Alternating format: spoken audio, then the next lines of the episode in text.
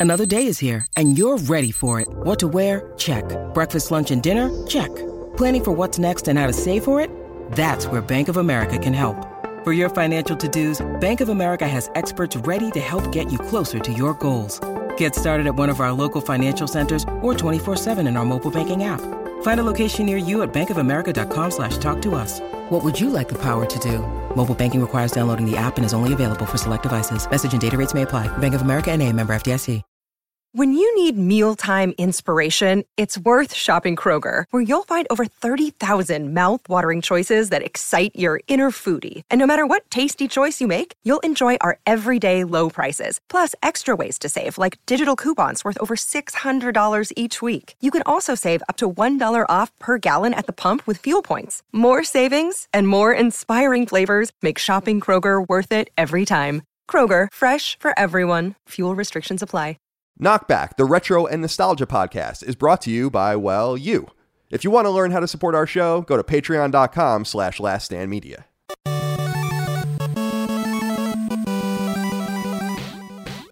Greetings and salutations. Welcome back to Knockback. My name is Colin Moriarty. I'm joined as always by my brother Dagan Mithrandir Moriarty. Dagan, thank you for joining me today. How are you? Old gray beard. Yes. Look at that.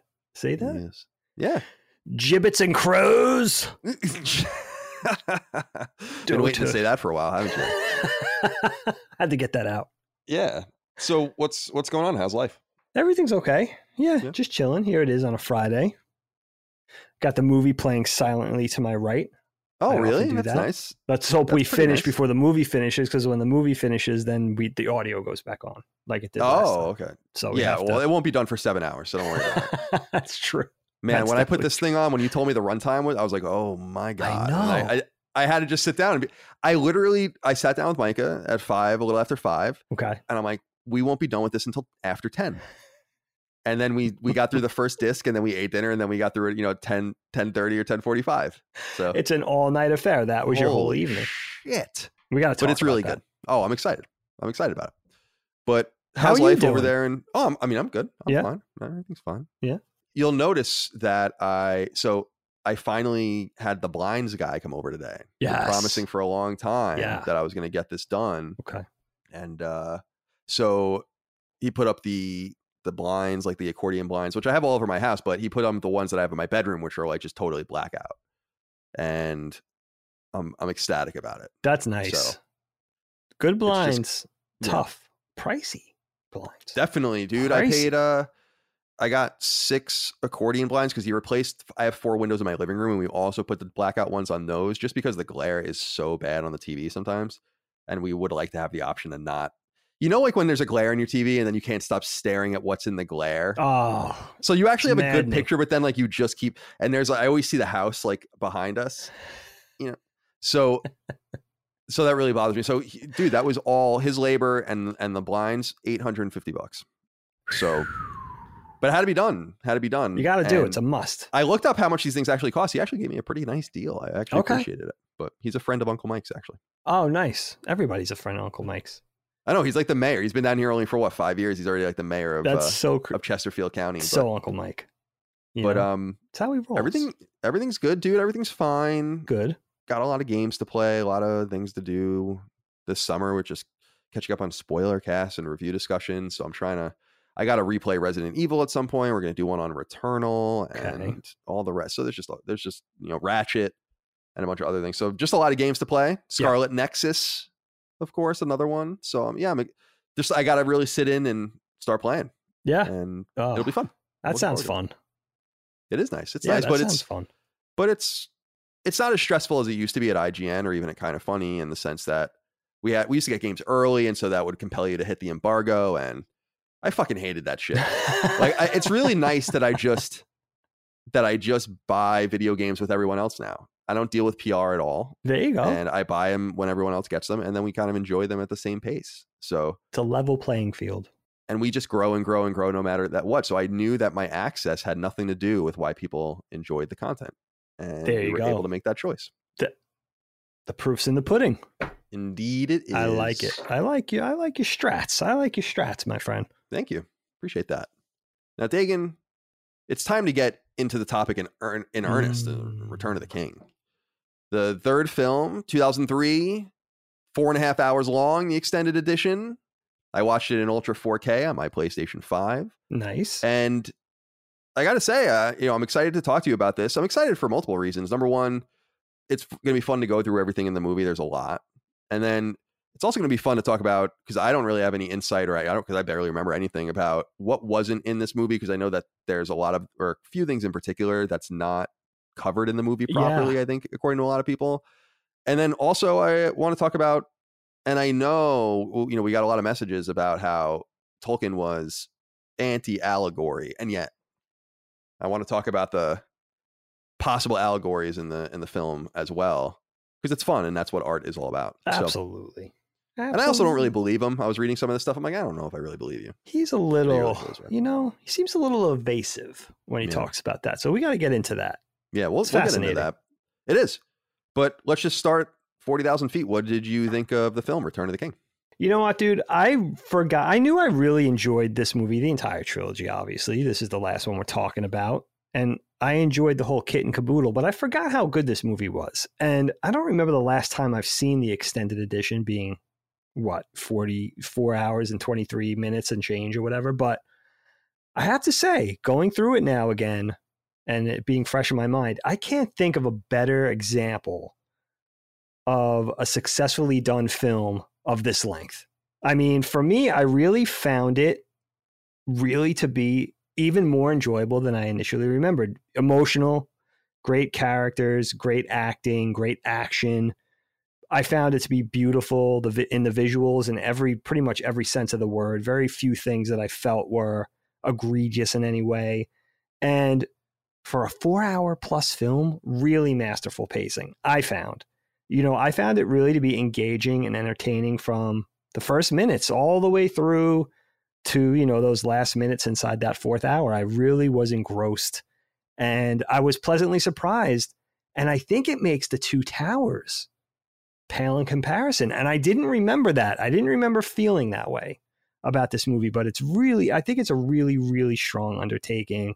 I think when you have such a brilliant book and you know sort of the epic ending of one of the epic trilogies of all time like it's a pretty hard act to follow the novel and man I, I just really really enjoyed it like i'm i'm so enthusiastic about it right now that Kyle that like i feel like i could go in and do it again and that takes stamina this is a Yeah, long movie Well, you're a man known for his stamina. now, I I gotta say, I agree with you. I I don't. So I was trying to think about this, and I don't know for sure. I could have maybe only seen Return of the King once, which would be in the theater. So okay if that's true, and I think it is, and it's kind of you know it- it's getting hard to remember. Like it is it really is I, I don't know why it's it's 2003 I almost I almost took it for granted at some point where it's like, oh, I remember everything. You know, I don't remember fucking anything. so, two, if that's true, 2003, the end of 2003. So it's been a while. It's been what 18 years, and I remembered liking the Two Towers more, and I remembered when I read the trilogy when I was young in high school, I or even whenever it was. I think it was in high school, which we discussed in a previous episode. That I remember that being my favorite book as well. So I was a little bit surprised when the film came around, and I was like, "Wow, this is kind of, in my opinion, a step, a really a, a pretty marked step down from Fellowship." And what was nice was, I agree. I think Return of the King is the maybe the best of the three, and i agree I do like the pacing. I know we'll we'll talk about the endings and and oh, all that and the and The a lot of the Frodo and Bill, you know, Frodo and Sam stuff. But I do like that it takes its time to in the extended edition to kind of tend to many things. And I know that purists, Tolkien purists have a problem with the way some of the stuff was dealt with and I think some of it will come through with on our discussions with about Saruman Sure, and some of the definitely, ways you know about Sam and Frodo's relationship. I think is another thing. Even the the the fate of the ring uh, itself and how that happens. But I, uh, from a what I will just consider myself a layman, because I'm not a Tolkien. I I love Tolkien, but it's not like I'm like reading his books, and I've never read any of the extent, you know, the the Silmarillion or any of that other Sure. stuff. sure So I really have no. I was reading the Lord of the Rings Wikipedia last night, like a nerd, specifically because I was interested in orc culture, and we'll, we'll talk about that in a little while. stuff Yeah, you can and learn. so eh, You can, you can learn. And I always loved, I think it was something awful, the website that used to put up like, here's a Wikipedia article for, you know, Charon, the moon of Pluto, and it's 2,000 words, whatever. And it's like, here is the Wikipedia article for Endor. And it's like 50 50,000 words. thesis. Yeah, yeah, like it's so funny. It's so good. Like, and they would take the real things and like how like little the Wikipedia was, and then like the fake shit. you know, it'd be like AI, and then it would be like Terminator 2. and like put put them.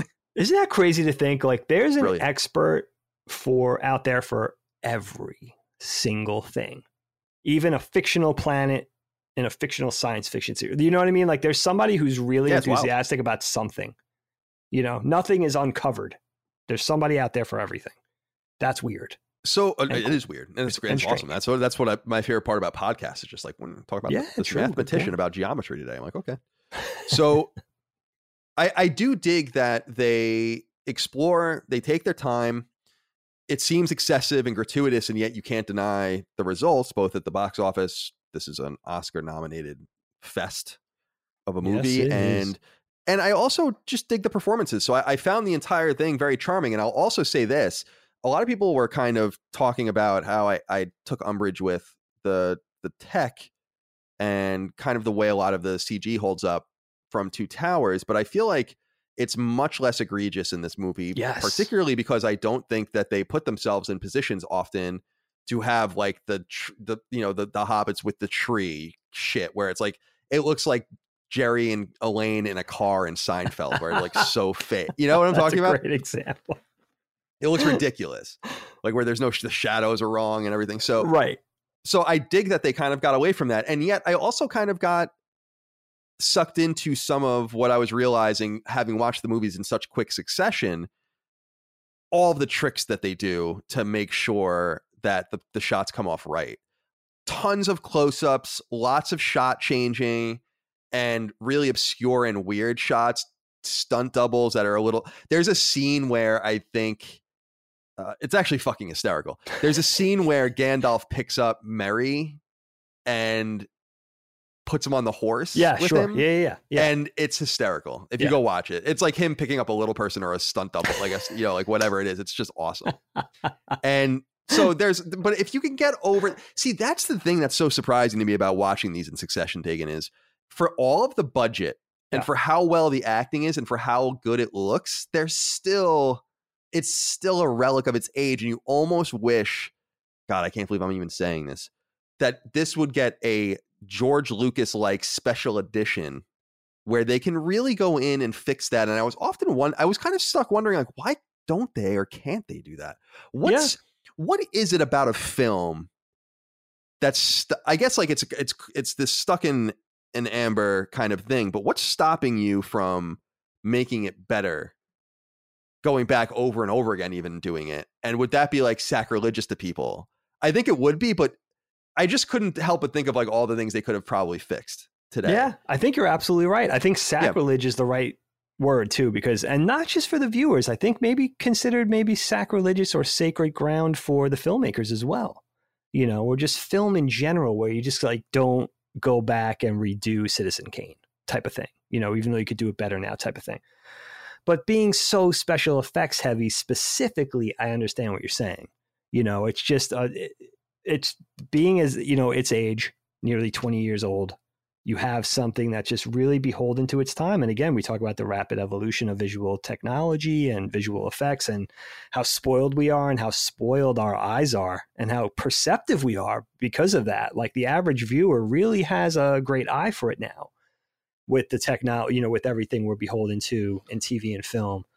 So, but it is an interesting question. And you know, also like very ambitious. Like this movie is very ambitious. It doesn't stray away from trying to show things in a smaller way if it needs to be grand. You know, when they're fighting those, you know, um, men from the east on those Oliphaunts or whatever, like, you know, that's an epic set piece battle. They're not trying to shy away or just show medium shots or whatever. They're they're going all in. So by doing that, you take a risk. And by, you know, the Weta, the Wetas of the world and all that kind of stuff, like these visual effects houses, multi-million dollar companies, advertising, all that, like you're kind of putting yourself on the line, you know, when you do something like that because you know it's going to be sort of put under the microscope just another decade, you know, ahead of it, you know, type of thing. So even the Weta Digitals and stuff, they're not Pixar's and everything. They're not immune to that. And it's an it's such an interesting part of the conversation. But I agree with you. It's much less egregious than even the Two Towers, and then especially odd when you think about that these films are all made generally at the same time ish. Right. Right. So that's that I can't thing. get away from. That I can't get away from, which is them having filmed it all at once, which I Sure. still love. I love that idea. I think it's awesome. It's a but great idea. sticks them in place, like we were saying, I think during the Two Towers conversation, where they're kind of dedicated to these things. And yet, and this I was I remarked this to Micah because I was criticizing some things that then I'm like, who I said, who the fuck am I? Because we were talking about uh, with the elephant creatures. I think there's a, a scene with I don't know who it was. I guess it's Legolas or whatever, taking down one of them. And it was just like this 15 second sequence. Yes. And I was like, that was literally someone's 18 months of their life. Absolutely. And like, you know, and I was, that's like, like they just stared at this thing over and over and over again. And then I'm sitting, and it happens and it's cool and everyone is, thinks it's great. Then I'm sitting here, you know, it's 18 years later being like, eh. Can you imagine? Know, pass after pass, render Right. after render, daily after daily, crit after crit. But you know what? I'm impressed because most people don't think like that, that aren't involved in animation or visual effects or that sort of, you know, those really like essential jobs in feature film that are very, very time consuming, you know, and really could, yeah, exactly. Like you're living, there's a, there's a person or people, a team living inside of that minute for like you said, like a year and a half, you know, and just so Legolas could have his Shadow of the Colossus. yeah, just his moment, you know. So it can be like thrown away uh, by me in a podcast. you know? So They're all right though. They make good money, those guys and girls. Yeah, they certainly do. They All right. cer- So Dig, this is a complicated thing to talk about. Okay, This, this movie, I think it's four and a half, you know, like we said, four and a half hours long, tons of topics. Biggie. Got a lot of inquiries from the audience. Of course, you can support us over on Patreon, patreon.com slash last stand media, get early ad free access and the ability to vote on topics and the ability to submit your inquiries.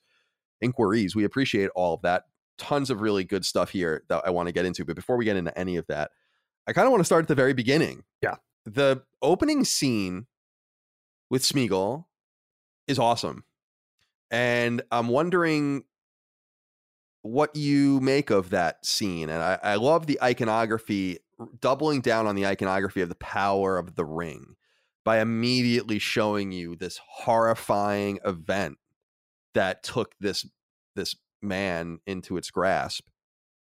And um he's there's this awesome quote when it's like when we forget the taste of bread, the sound of trees. And and he's talking about all the things that as time had went on from that moment of getting in the the trance of the ring, nothing was good enough. Yes. And and everything ended up revolving around it and never satiating it That's like a drug addiction. I think it's it's super cool. So I'm just curious what you think about the way the movie starts because I actually don't. I I was ta- I, I I actually did remember this, as I recall. Maybe it's a false memory, but remembering that the movie actually starts on a little bit of a like a, a heady trip. Yeah. The Gollum origin, origin story. You know what, Kyle, before I forget, and I meant to do this on the Two Towers podcast, I have my ring. Can you guys see it? Oh, Now, this is Grandpa's horsehead ring. oh, of course. You know it very well. Yeah. Our grandpa, Alessandro Ruggiero, wore this gold horsehead ring up his ass. No, that's that's for the Pulp Fiction. He didn't wear it up his ass. It has a little diamond eye. I like to think it's real. And it's a little heirloom, a little keepsake. I have my, I think I could get it over this whole thing. Yeah, just barely. Just going to go up my nose for a second. There we go. There we go. I have it from my, our quest, our journey. But now it's going to be over the wire. Is that going to bother My you? One ring. Oh, is it over the wire? You didn't think this through. That's all right. Yeah, it doesn't bother me. I'm not going to leave it on Okay. the whole time. Okay. Don't tell them. Fair enough. I'm not Fair going to take it all the way to Mount Doom. Well, I appreciate. Uh, yeah, but don't we don't want to destroy it. No, Grandpa wouldn't. Grandpa wouldn't like that. My God, this is Sorry, a keepsake. Grandpa. So yeah, talk to me a little bit about the the origin story and how that kind of sets the cadence for the movie. Because I, I I I don't know. I just was really quite drawn into it from from the beginning. I thought it was a really nice way to. I I forgot mean, I know that's the story, but yeah. Yeah, go no, on. I mean, I completely forgot about it. So it was a treat. Again, I haven't seen this movie in quite some time, and uh, I have to say, Smeagol, you know, proper Smeagol, OG Smeagol might be scarier than Gollum. I think Definitely. he's he's Hearing pretty him talk creepy. And how his voice hasn't changed really is, is that's dope. I mean, that's a so real- good. I don't know if that was in the book described that way or if that was a, deci- a creative decision, but I like that decision. That like it's it's a little un- unnerving because you had assumed everything about him had changed, but really Yeah, his right, whole that's true. intonation and shit hadn't changed at all. it, it does make it creepy. You're right Yeah. to have that touchstone back, like because the physical evolution or de-evolution, whatever you want to say, is is unnerving, you know. But yeah, I really enjoy having the Gollum backstory in there. I should know this already, but is he a hobbit? Is he not a hobbit? I don't know. Is he some sort of ancient type of hobbit before they evol- evolved into hobbits proper? I don't know. You know, I'm not here to say. But yeah, I love the little origin story. I love the fact that it seems like that character already has issues. You know, like there's obviously something going on there with the relationship with the characters. He's already a little underhanded. And it makes me realize like the ring in this sort of ghostly, mysterious way, like seems to find like the most corruptible, right? It seems to almost like, I don't know, it seems to almost like a parasite. Like it needs to find a home, it needs to find a host.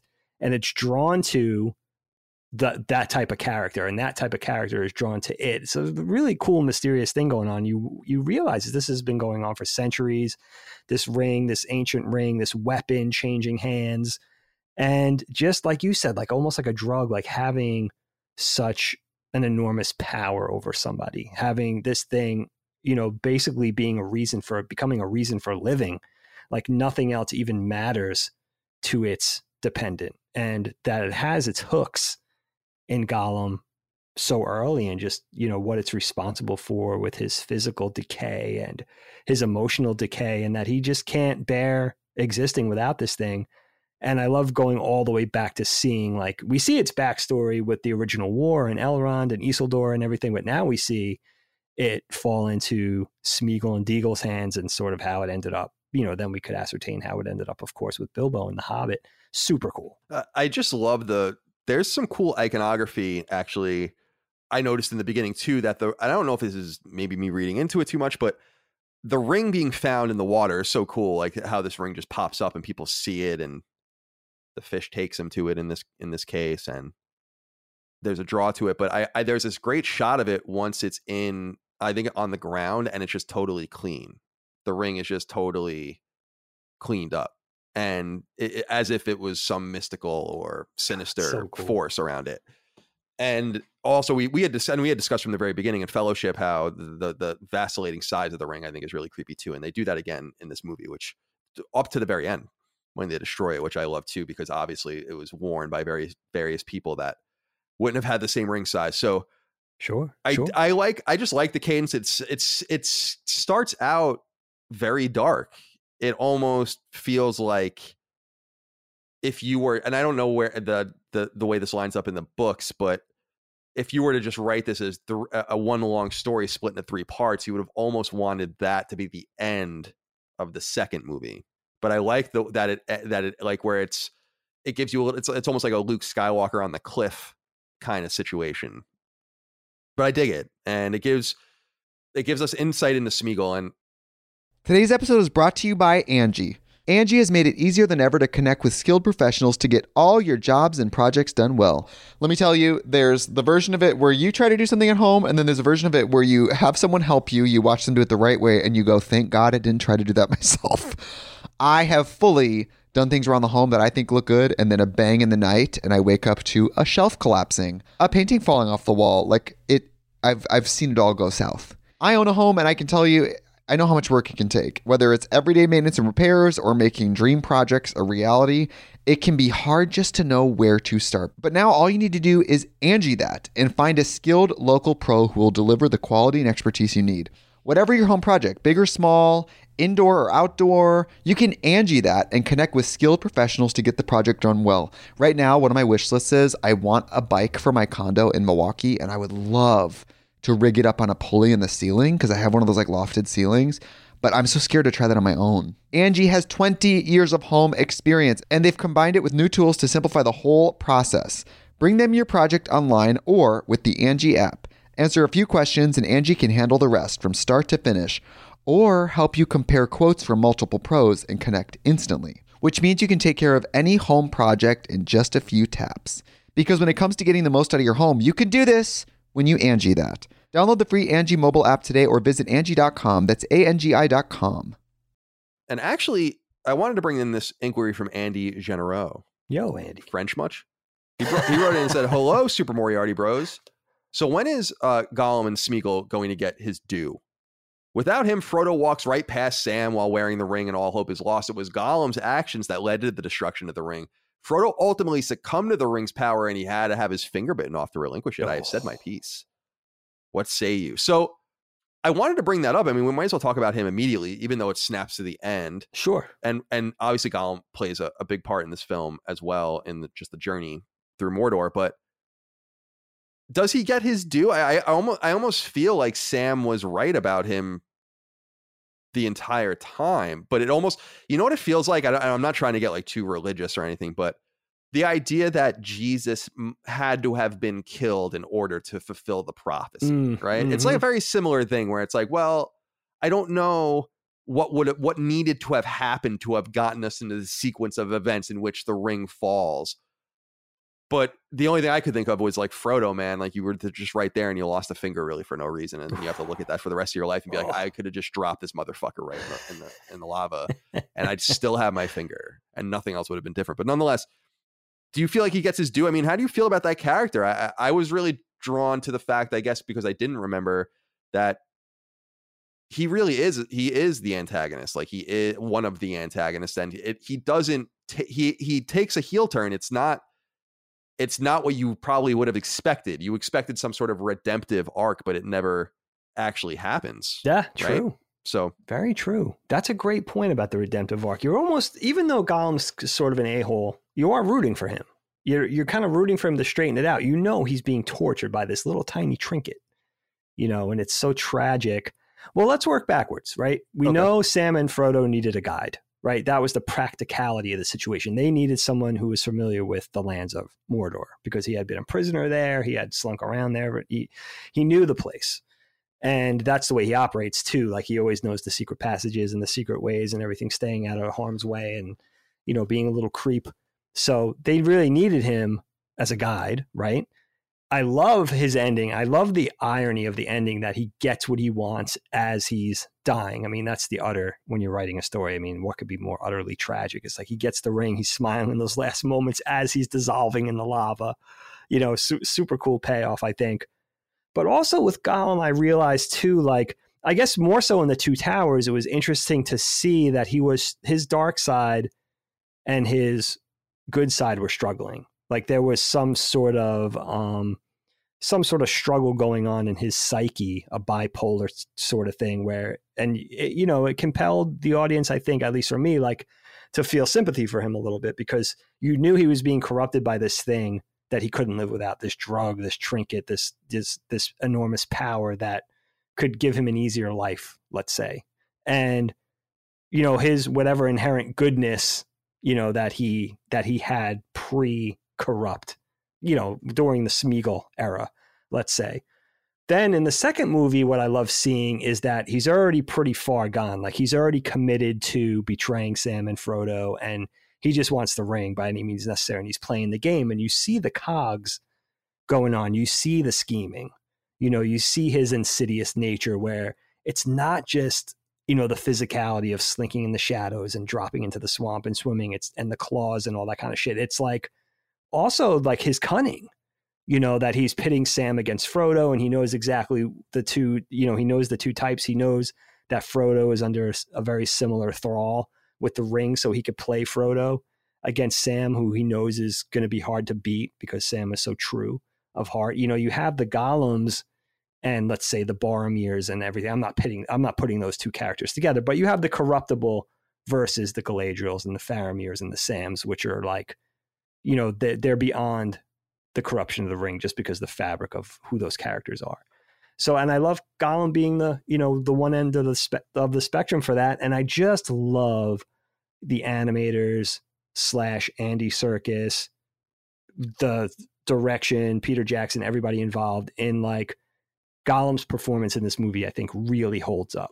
You know, not just the the CGI modeling and the translucent skin and all the visual stuff, but just the acting choices. You know, the very subtle eye darts and the and the you know the sly Mel, smile. Mel Gibson and- eye darts. the Mel Gibson. Why is there not a meme of that? I don't know. You know, not to go off on a tangent, but there really should be a meme of that. Sorry to interrupt you. Yeah. Whoever's whoever's listening out there, we need the Mel Gibson eye dart meme. But I'm trying to think of the best movie that. I guess it would be Braveheart, right? Well, I think Signs was a good one for the eye dart. I think. Signs was a great one for that, Yeah. and The Patriot. Yeah, The Patriot, of course. So either of those three movies, ex- totally. I don't know how we got. I'm sorry, I interrupted you. I totally. no, that's okay. you. But I'm just saying, like the performances and just the the subtlety, you know, that was really showed a lot of discipline. I love I love a subtle acting performance. That's probably the animator in me. But you know, just a sly smile and the eye dart and and trying to cover up that he's happy that he's sending him into Shelob's lair and stuff like that. Like, you know, for me, like I was just really dishing on Gollum's performance in this and really satisfied to see that it holds up. You know, that sort of thing.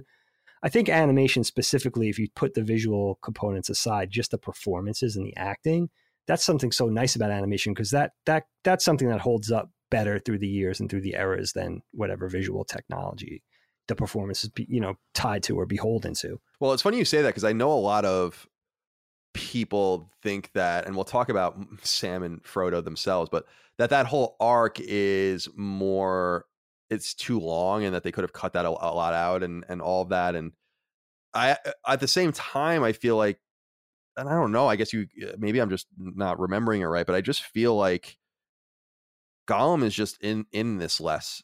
It just feels like he's less upfront there just seems to be much more going on. So we're not so focused on his foibles Sure. as a character, but also as maybe the way he doesn't hold up as well. Like Mordor is darker; they're in caves and there's no light sources, and it's easier to get that CG in, and so he fits a little bit more broadly into what's going on in this world. And so there's a lot to to that that I that because he's a character that when I read The Hobbit and the trilogy, I didn't i didn't see him as annoying as they ended up making him in my mind to me.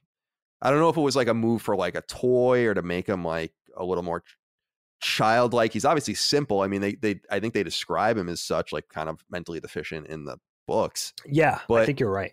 I don't know. I don't know if that, that comes through where I just feel like he's he's bordering for me on on being annoying. And I do remember as a kid watching, you know, and being uh, introduced to the movies with dad as we go to see them. uh, It just kind of remarking that I didn't see everything the way that it's being brought to bear in the films. And I think he was one of those characters. But obviously, he's a celebrate. I mean, Andy Serkis's performance is celebrated, and I think it's really good too. I just think that this is such a an ensemble that it's easy not to get focused too focused on in on anyone, which is nice. That's a good point too. That's Yeah. a great point. Yeah, I mean, one actor who is better than the next. I mean, yeah, we talked about that with Two Towers. Like they're all there's no weak link in that chain, which is very rare. You know, there really isn't. Not for uh, not that I could think of at the moment. Uh, you know, you're talking about dozens of actors. You know, Yeah. dozens of you know quote unquote main characters, which is interesting. Let me ask you a question before you go Sure. on. Please. Do you find because of the model of the books and and therefore the movies and jumping from one party to the next, especially at the beginning of the Two Towers onward, you're jumping from one set of adventurers or good guys to the next. There's a couple of different groups going on, a few different groups. Do you did you find as you were watching Return of the King, the extended edition, that that was the least pleasurable or the the the group you were looking forward to the least was going to Sam, Frodo, and sometimes Gollum? That that was the least pleasant to watch. Like you were like, oh, like you know, you found yourself wanting to get back to Gimli, Legolas, Aragorn, or Rohan, or yeah, I know. I, I totally agree. In fact, I think someone, I don't know that I, I feel like someone wrote in about this. We might not have used it. Someone was saying that they basically are renowned in their group of friends for having just skipping all of those scenes Is that just watching interesting? everything else. Yeah, I realized something, Kyle, with this please. in watching it this time because I definitely had that sensation during the Two Towers. Obviously, we and we talked about it that it was unpleasant and sort of dour and just not really fun to watch. And we liked more like the adventure, especially the first half of the Fellowship and everything. But I realized what an amazing job they do, especially in Return of the King with the Sam, Frodo, and Gollum sort of expedition to Mord, you know, through Mordor to Mount Doom. Sure. That they do this awesome job of making it very unpleasant to behold. They're dirty, they're they're grimy it's cold when they go to sleep. They have their head on a rock. You know, Mm, they they mm. they have nothing to eat. They're starving. They're thirsty. Their lips are dry. It's very very unpleasant. They do a great job of like even in the close ups and the medium shots, you could see the dirt in their fingernails, and like you could just see that they haven't had. You just want to take them and put them in a lake somewhere. It's like Yeah, Jesus I Christ. totally- When's the last time you saw water? right. You know, it's awesome. and I think it makes it really unpleasant. You know, and, and you know, you could just see the unpleasantness in the acting too. Like they really feel these actors really feel like they're in that place doing that thing. Like, and you know, not only that, but the overarching thing is what they're doing is like almost impossible and beyond hope, and they're putting themselves through these conditions of utmost like you know any anything that would be adverse to humanity. They're they're they're enduring through this. And I think that's what it is because I think it must be a pretty typical notion that those are the parts that are the least fun to watch. It's like, let's get back to something that's more, you know, let's get back to what Gandalf's doing or like even what's going on in Mordor with the orcs, like anything like this. it's funny because it's it's just a, an interesting piece of irony in the sense that indeed what they're doing is what it's all about. Everyone everyone is doing everything in service of these two getting to Mount Doom, and yet we don't really want to watch it that much because Great it is hard. And and I, I had said to Mike, it's so funny you brought up that I, by the time they they enter, like Sam's like a doorway, Mister Frodo, and all. And then they they go and they get in there. I'm like, these guys are fucking worse for wear. There are some shots where it looks like someone just beat the ever loving shit out of Samwise Gamgee, like just absolutely bashed him the fuck up in He's every way with a baseball bat and hit him with lacrosse balls and shit. I don't know, you know. So it is funny, like they are on their last leg, and you feel for them, but oh, you really do. we we don't really it's the least pleasurable thing when you look at the the, the runtime like yeah you probably even you probably could have cut out 10 minutes of this this i think we probably would have been okay yeah, like it's enough. but i wanted to ask you since we're talking about sam and i i, I don't know if you have any more insight into this luke morgan wrote in, in about this and says good day colin and dagan long time listener first time writing in thank you luke for writing in. Thank in you.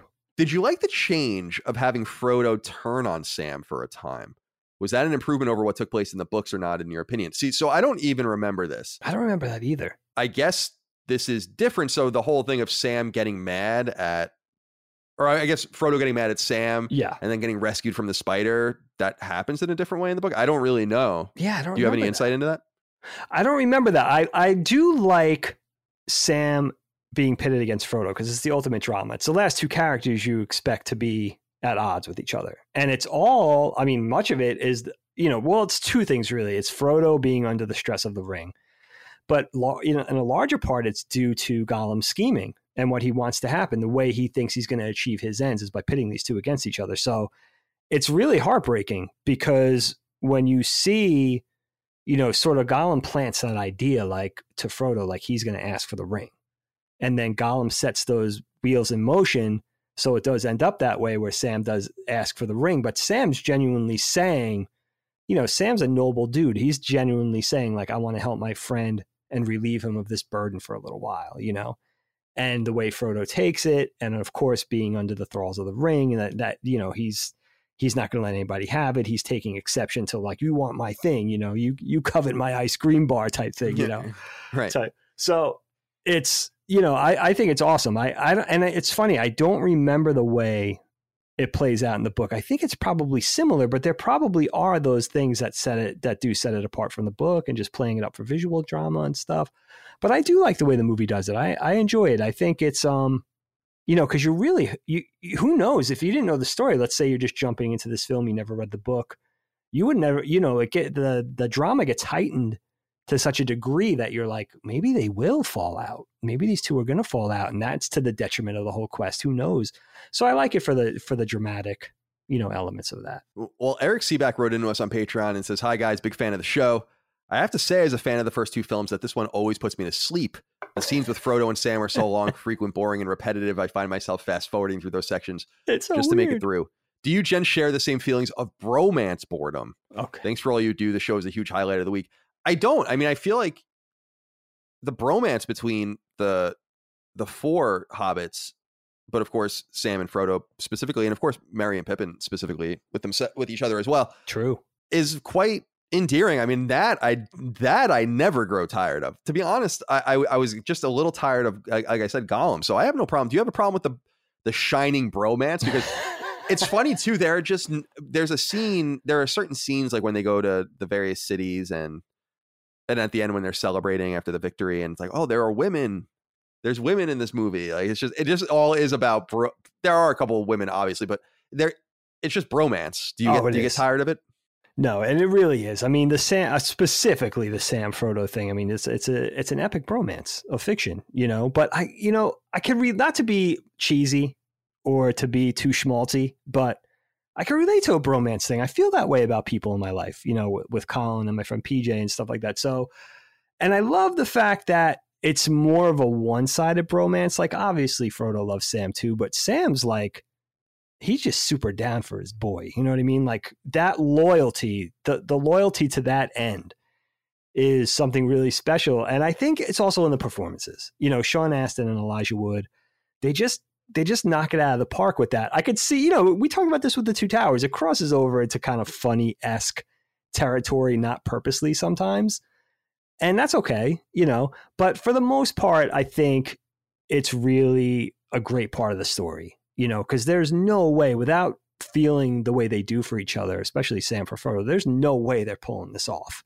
You know, it's the concrete that's holding the entire thing together. Mm, indeed. So it's I for me, it's yeah, I I, I definitely enjoy it. All right, let's talk about Saruman a little bit. Brent Lindquist wrote into us and said, Hey, fellas, I'd love to know what you think of the omission of the scouring of the Shire. Saruman's fate is one of my least favorite parts of how Peter Jackson handled the trilogy. And while I understand that this movie is already long enough, Saruman is a crucial character and he's totally omitted from the theatrical version of The Return of the King. And they certainly take some shortcuts with him in the extended cut. Thanks for the podcast. So I found this weird as well. I don't remember not just the omission of that, which I remember being a controversy at the time Yeah, and they don't really pick up that that Big ever happened at the end of the film right. either. So that is omitted, and it, it does remove some of the agency from why, for instance, the halflings are interested in this battle at all, while they um, are usually in their you know in their little part of Middle Earth, drinking and eating and farming and doing whatever they Sure. do. So that is a little strange. But I also didn't remember. It's true. It's almost like he's a he he Saruman's almost like gone. Like it doesn't even matter anymore. Like it's almost like he was like a MacGuffin or something. Yeah, So how do you feel about the way he was handled and all that? I, I do love him on the tower, what trying to cast one last spell, seeing Isengard in ruins and the the the tree folk are there and the and it's totally flooded because they destroyed all those like dams they were using and it's very cool. So I like all of that. But what what did you think about the way they kind of handled him? Because they kind of just dispatched with him, almost like Darth Maul, where it doesn't even seem like he's very int- very actually was very important at all. Yeah. Like how means to an instrumental is this guy going to be? Obviously, who's cool Right. for a little while, but then what happened? Yeah, it, it, I do remember this being a polarizing thing, especially when the film came out. One of the biggest changes from the book, especially in Return of the King. And, you know, it starts with the confrontation with Saruman in in Isengard at Orthanc in his tower where Gandalf and Theoden and the party confront him. And one of my favorite scenes in the book too is what they I think it's in the don't correct me if I'm wrong, but I think it's in the Two Towers in the novel. For this, they pushed it into Return of the King. They confront him. Gandalf breaks his staff. Saruman's like, "What the fuck?" Like Gandalf's ten times more powerful. What happened? And then they sort of just leave him there. You know, they sort of they don't murder him in the book. So so Grima Grima doesn't murder Saruman in the novel. They just off to their own. They, they just leave him there. They just kind of cast him out. They say you're done. You're finished. Your staff's broken. You have no more power here, and which is almost kind of a cooler end. But then in the novel, everything's said and done. The ring's disposed of. The hobbits head back to the Shire, and then there's this guy. They on the way back. There's all this drama because they're hearing about this guy. If I'm again, correct me if I'm wrong. It's been a while, but there's this guy named Sharky that's terrorizing the Shire. So they're trying to get back as fast as they can. Well, Sharky turns out to be Saruman, and he turns out to be this, you know, indispensable or you know, uh, sort of in in a way invincible cancer that just keeps coming back. And now, in a vindictive turn, he's just like terrorizing the Shire. That's what he's going to do to pay back for his insult, for his being cast down, and everything like that. Which is interesting. I like that Saruman never really goes away, and then he has to sort of become like a local villain. He goes from being like you know a Mordor or a Sauron esque villain trying to be buddy buddy with Sauron to being like this local thug, you know, bad guy, which is which is actually kind of really cool if you think about it. In the movie, they just murder him. You know, he's murdered in that confrontation. Staff's broken. Grima stabs him, falls from the tower, dies, and then Legolas kills Grima, Grima, of course, with the arrow in the heart. Yeah, so there is that, that difference. Then they get that orb as well. Right, the Palantir. Him. Right. Which is the seeing stone, which is like this whole thing about and uh, you know, the histories of the of the the Palantirs confuse me a little bit. They're supposed to be I think initially they were supposed to be a communication device between the, the quote unquote good guys that they could see things, they could maybe see the future, they could kind of look into each other's realms and almost like, you know, like this is terrible thing to say, but almost like primitive cell phone type thing, you right. know, with perks, with benefits, because you could also see a little bit of the future. So right, think about right. if our iPhones could do that type of thing, if I'm not mistaken. So yeah, big differences with the with the the Saruman character. But um, which one do you like better? Like, would you? I can't. The thing is, I can't see making this movie any longer. Like, if they got back to the Shire and then they're dealing with Sharky and all that kind of stuff, it's like yeah, it, it almost feels like it, it is like it's almost anticlimactic. It's just I don't know. I don't know. I, I felt like they had Grima kill him in order to get rid of this question that might have been asked by the audience, reasonably so, about like, well, why can't he just help you? And that's that's why I think they they might have felt the need to dispatch of him in such a way for the audience so that the audience isn't like, but this dude's working for him, and you're just leaving him there, or you're just not gonna. You know, you gotta. Doesn't really make it doesn't really make any sense. Like, why wouldn't you try to leverage his information or turn him in some way, even if you can't trust him. So I understand people being upset with that. But I actually, the only thing I really remember about that is just that it was a big deal back back then. I do remember that people were complaining about this on the earlier internet. Uh, yeah, definitely. It was one of yeah. Well, it does seem like one of those big Napster era, you know, argument chat room argument type things. Oh, definitely. Gibbets and crows. Gibbets. Dotard. Dotard is a great. We shall have it? peace. I love Theoden in that scene, man. He's just like peace, because you know, like he's got Saruman's got that, and I don't know how much they play it up in the films, but he has that silver tongue thing where he just talks. He, he's doing the Bob Ross thing. He's making you. It's like, oh, all right, yeah. This guy just didn't kill thousands of our people. Like he almost like he lulls you into sub- submission with that silver tongue, and that was supposed to be one of his powers. Like he would, he was a, a master of that and he would he would get you under his spell, you know. And Theoden's just like, fuck you, we'll have peace when you're fucking hanging from a gibbet with this for the sport of my crows or whatever. so epic, dude. I love it. Yeah, it's all, it's good stuff. No, for sure. And in the, in those scenes too, I do love, you know, seeing Treebeard again. And there's a lot of good Treebeard. There are some great Treebeard Treebeard quotes, but I love when he says, uh, trees will come to live here, young trees, wild trees it's just a great, just a great character. And um, so next, I want to talk about, I guess, Minas Tirith as a location and also, you know, Gondor and the Kings of Gondor. And I love the the tree star logo. It's like so cool. I gotta I gotta find a shirt with that on it or whatever.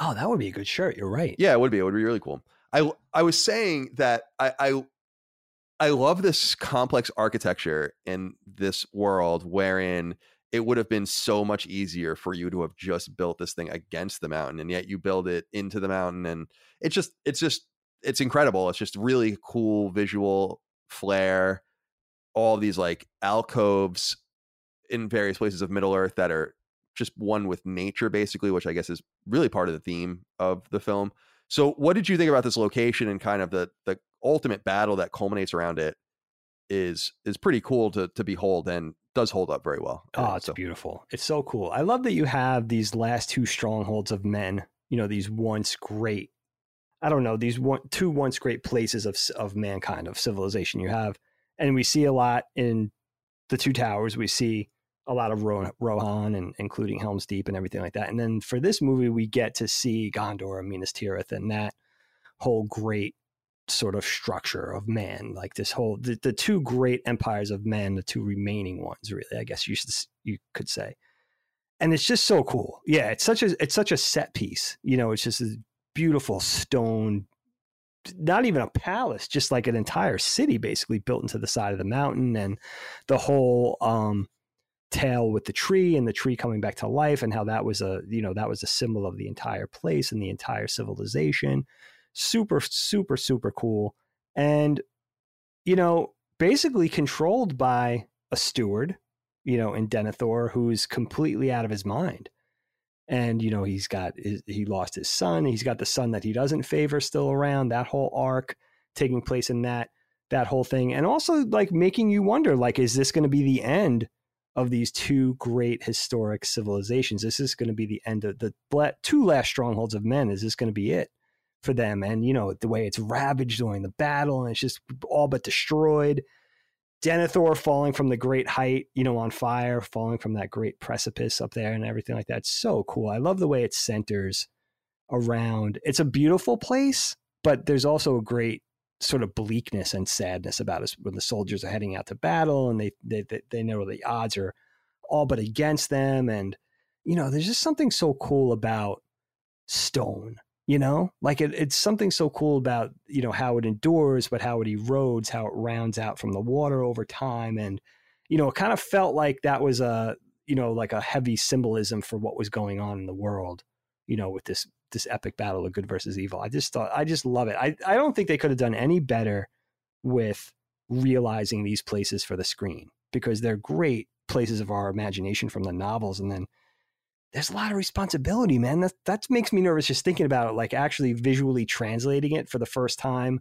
You know, for such a you know, obviously we had the earlier Bakshi and Rankin and Bass version animated things and stuff like that, and illustrations and all that thing. But for you know, sanctioned for big Hollywood, big budget pictures, it's a big undertaking, and they did they did an awesome job. I mean, it's so cool. Like every, it seems like every stone was thought about. You know, every every sort of keystone, every corner, every staircase.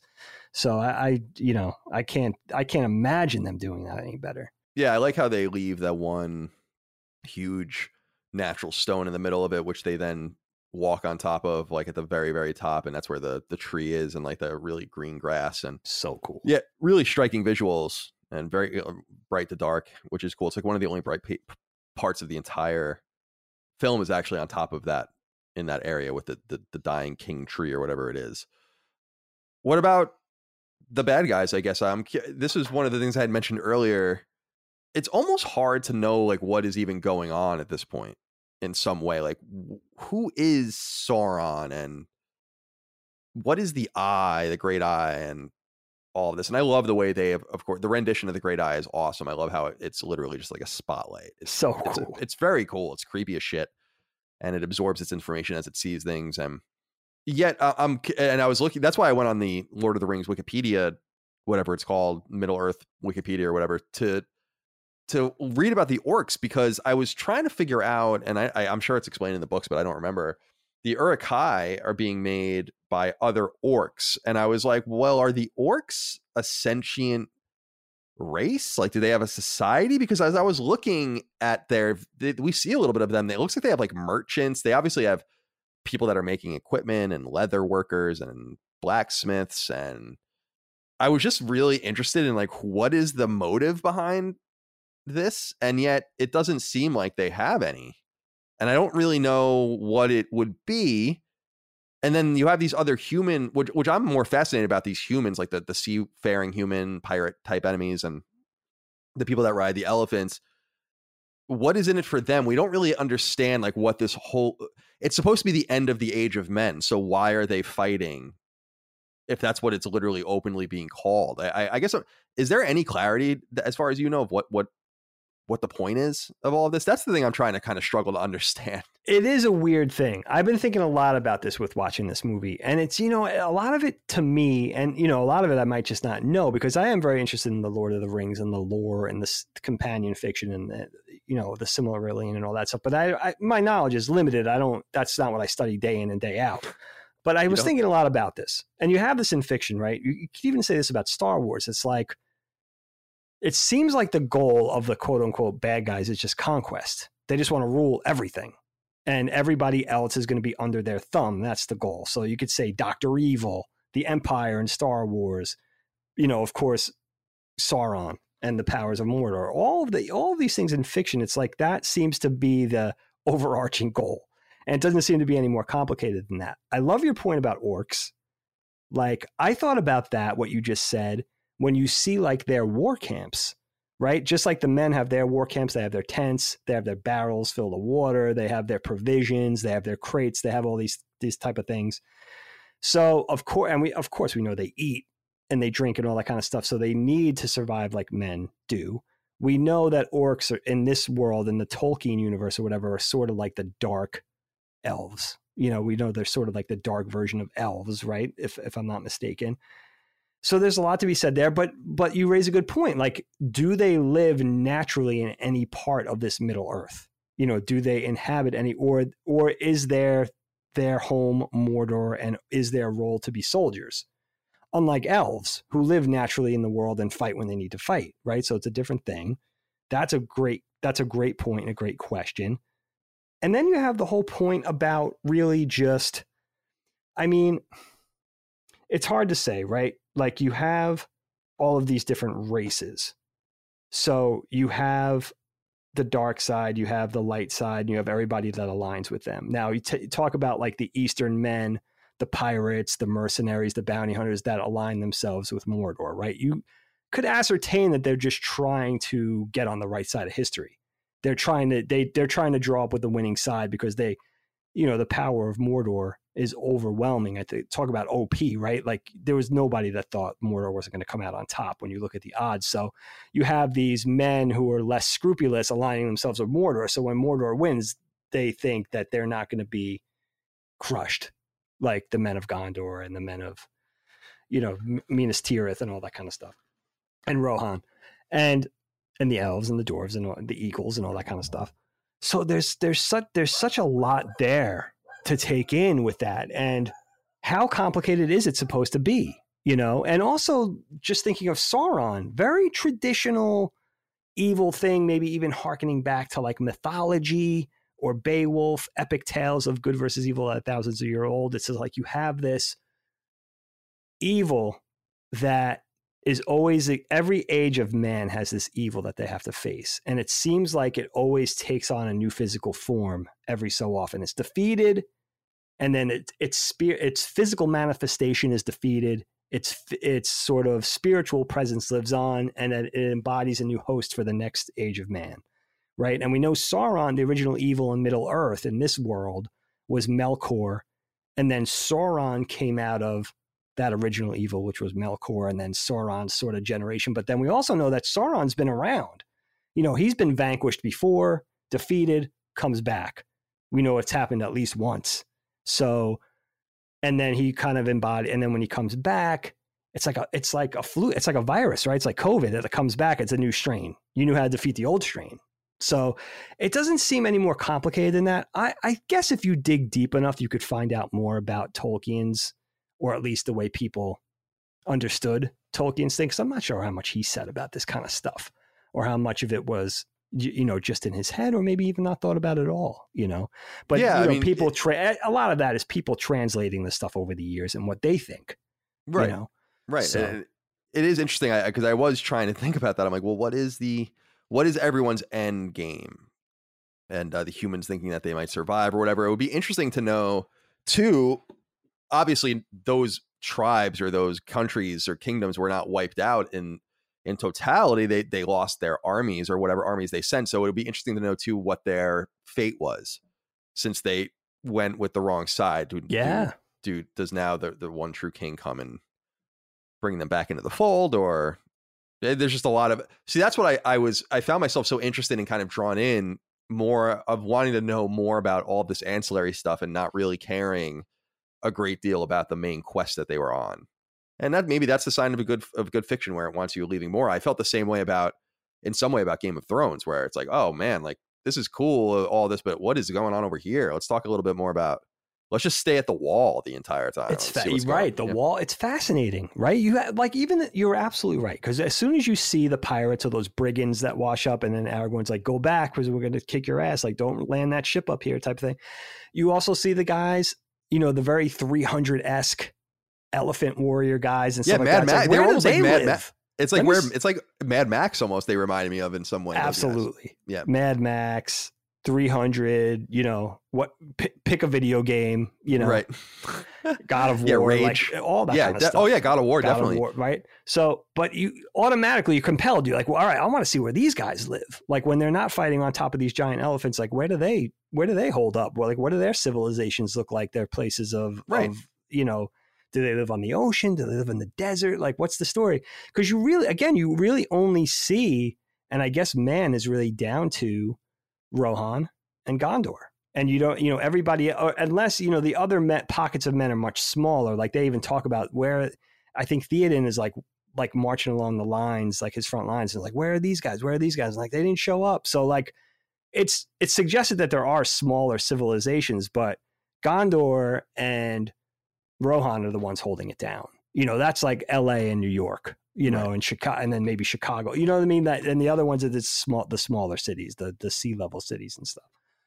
So Yeah, it's it's fascinating. Just I don't know. I just want to know specifically more about the orcs' motives and if they just beget each other in some supernatural way because they are corrupted elves. We know that, but yeah, just like where they might live naturally. It's always like where it's like where do chick where are chickens just really roaming around? it's a good point. And then we Yeah, know we- there's like thousands left after the battle. It's like Gandalf's like there's ten thousand orcs between Mordor and and Frodo. And we have to do something. He's like they didn't send out the other where you know they just kept the other ten thousand in reserve. How many orcs are there? You know, it's Right, interesting.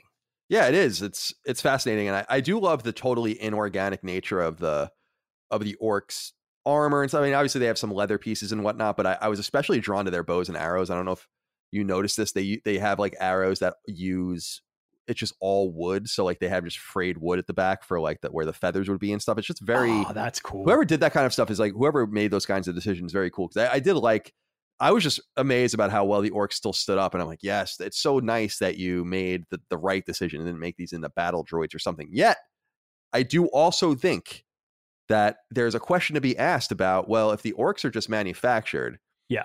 they seem that they understand language they're they're telling them to get in lines they all seem to have their own weapons of choice there seems to be ranks because there's like you know they're they're doing like inspections and stuff like that and so Sure. I'm just going to ask the same question I asked in episode one about this, which is like, why wouldn't you just make the officer versions of the orcs? If they're all just made out of whole cloth, then why would you make any infantry battle droids? There's a commander battle droid. Just make him over and over. Whatever is special about him, replicate him. And uh, so that's my one. question. That's a, a hang up for me, where I'm like, just make all of the big guy. And also, just make all those. are the trolls and all the other creatures that they show are they part of that society, or like, is there a troll society? You know, That's that- what I'm, I'm wondering. it's I am. I'm like because like are they are they in league now? And it's cool. There's just yeah, like a lot of these smaller groups, and then also we see the small some of the smaller good guy groups like the Eagles and others that come in later, where you kind of wonder like where. And of course the I didn't say it to Mike until it was all done because I know it ruins it for everyone. But I'm like, all right, so the argument against this whole thing now is why no one just went to the Eagles and said, "Can you take this ring?" and fly into Mordor and just drop it into the into the mountain. Right. Or if you don't trust that, you'll be maybe you'll get taken over by it.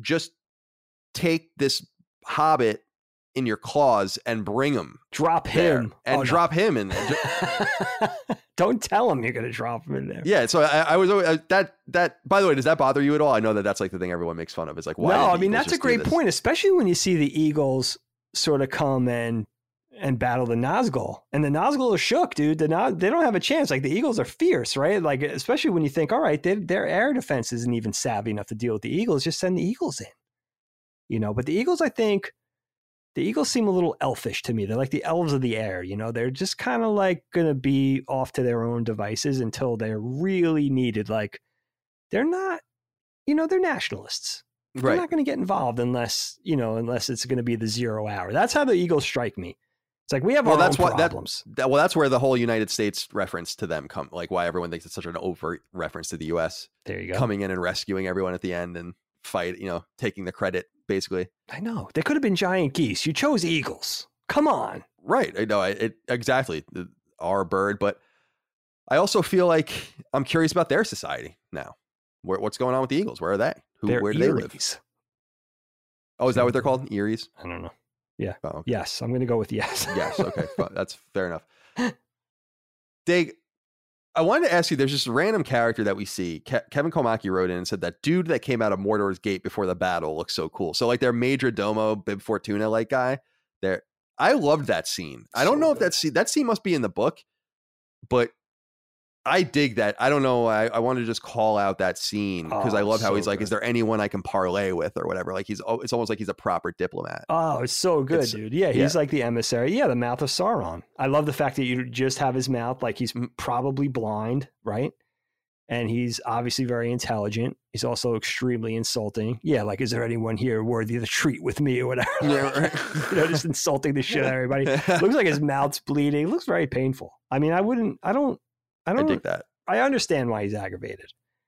He's, you know, he's probably got lady problems. I mean, Yeah, I mean, he's got a lot of problems. he's that guy. lonely, you know, that type of thing. Yeah, but that's, I mean, that, and that scene, correct me if I'm wrong, Kyle, that scene was not in the theatrical version. That was reserved for the extended version, I believe. Oh, really? I don't know. I don't remember. I just, I, I- I, if I'm not yeah, I loved it. mistaken. It was great. And that was one of the ones I was so excited to see. It was like, and that's one of the scenes you look at and you're like, why did they leave this out? This is amazing.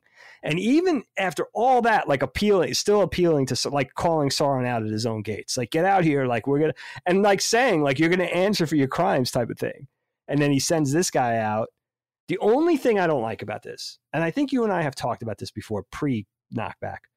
I don't remember, but I think it's sort of a character betraying moment for Aragorn. I don't feel like Aragorn would have would have beheaded the guy in mid sentence. You know, he's obviously egregious. He's lying. He's saying that they tortured the shit out of their best friend.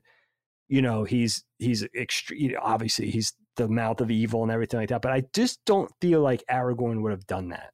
I just unless it was sort of like saying like he's still growing to that kingly role, like he's not there yet, but he's going to be there in like another hour. It's right. I don't know. For me, it was like not the proper thing for a nobleman to do. You know right. I mean? think, I think it was because he couldn't, if what he was saying was true, then everything was for naught. right. and he almost- exactly. Right. So at that point, I almost, I almost interpreted it as him being like, well, fuck it. I mean, we have nothing. If this is true, we have nothing to lose. If he's lying, we'll lop his head off. It doesn't That's a good really matter. You know, that's a really good point. Yeah. No, they're saying like everything's lost anyway, so fuck it. You know, this is yeah, this is that's why he says he just he just didn't believe it because I do love the acting there where he, he realizes that he says something like, "Oh, the halfling is important to you or special to you or something," and and talking about how his little body suffered so much pain. And so it's great writing. And Gandalf But- knows he's lying. He's Right. telling the like, shut up. Like, you know, shut up. Like you're acknowledging the fact of our, the whole thing. You know what I mean?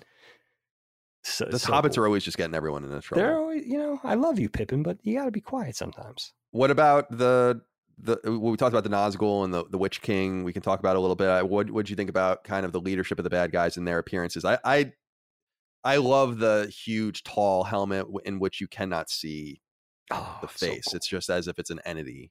So what did you cool. think about kind of the, the various designs of all of that? I loved also his mace. When he, Oh, the giant mace. and you can just it makes such a realistic noise as it hits into the ground. It's like when you drop something heavy into dirt. Yeah, or in and the it just grass, it's sinks.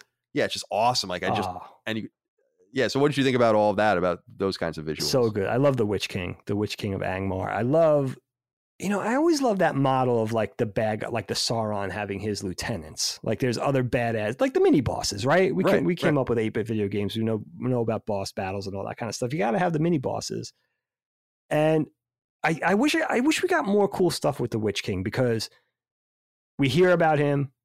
Gandalf's kind of explaining him to Pippin. He's like, you know, the uh, you know the enemy has these has these cohorts, these these lieutenants that are going to come out that we're going to have to battle, and they're extremely powerful and all that. And then, as I think it's when Pippin sort of summons Gandalf to go save Faramir on the funeral pyre. He's not dead, obviously, and they're kind of intercepted by the Nazgul and the Witch King, and they have that standoff. And you're like, all right, this is going to be an epic battle. And the Witch King just he has that flaming sword, right? Shades of Beric puts his sword up, sword goes into flames. He's like, oh, I thought shit, the exact same thing. Yeah, I thought so, it's good. it's going to be so good. It's going to be like the whole Balrog battle all over again, dealing with like a major, you know, somebody who's like a major threat for even Gandalf. And then he just breaks Gandalf's staff, just like Gandalf did to Saruman. And you're like, oh shit, like Gandalf is fucked. And then you hear the horns or whatever, and the the Nazgul and the Witch King get distracted and they fly off. So Gandalf could have been killed in that moment. Little bit of suspension of disbelief, right? Right. It's so funny you say that because I said to Mike, I'm like, why didn't you just do Could've it? just finished him off two seconds, could, and then turn around and flew away. It's it. he had no staff. It was just it, I I totally. It's so funny you brought up those those few things. I was saying the same exact things. The Beric comparison, and then the yeah, where I was like, you could have just murdered Could have just. Gandalf. right? Why? It's that was that was should have been thought through a little more. That's a little bit of a weak point, you know, a little bit of a a little bit stretched for me. And then you could have had the proper payoff with him facing. Well, I love the scene where you know they're kind of Theoden's kind of on his last legs, and he's still trying to rally the troops. I love the character of Theoden. I really think he's a great. Yeah, character he's awesome. Yeah, so good. And they're kind of on their last legs, and he's trying to summon the troops and get their spirits up. And he turns and he sees the Witch King flying at him, and even his face is like, "Fuck me!" Like, yeah, I it's awesome. It's great acting. You yeah, know, you just see the despair. You know what I mean? Like even in this king's face, like this this epic hero's face is just like fuck. And then he gets killed, and then he's killed. The Witch King is killed. Like he takes out the giant mace. The bottom of the mace is the size of a Volkswagen. And you're like, fuck yeah! Like every link in the chain is like this big. It's like this is gonna be amazing. This is like the ultimate boss fight. yeah, it's like a Castlevania boss or something. And then, yeah, exactly. So cool to look at. You think, like, all right, we're going to get this payoff for this Witch King. We're going to see an epic battle. And then, like, he's destroyed by Merry and Eowyn. And no offense to Eowyn, like, she's obviously a proper warrior and she's extremely courageous. But they, they, first of all, she cuts off the Nazgul's head. She dodges, Right. cuts off the Nazgul's head. There's no battle. It's like, all right, that's how easy that thing is to defeat. And then they oh just God, you're, like, dispatch of the Witch King. It's like, oh, come on. Like, you know, he swings the mace around a few times, breaks her shield, maybe breaks her rib, whatever, you know, type of thing. And you're like, all right, this is a proper start. Like she's completely overpowered. There's no way this, th- it doesn't matter how courageous she is. No one's going to be able to stand up to this guy. And then they kill him.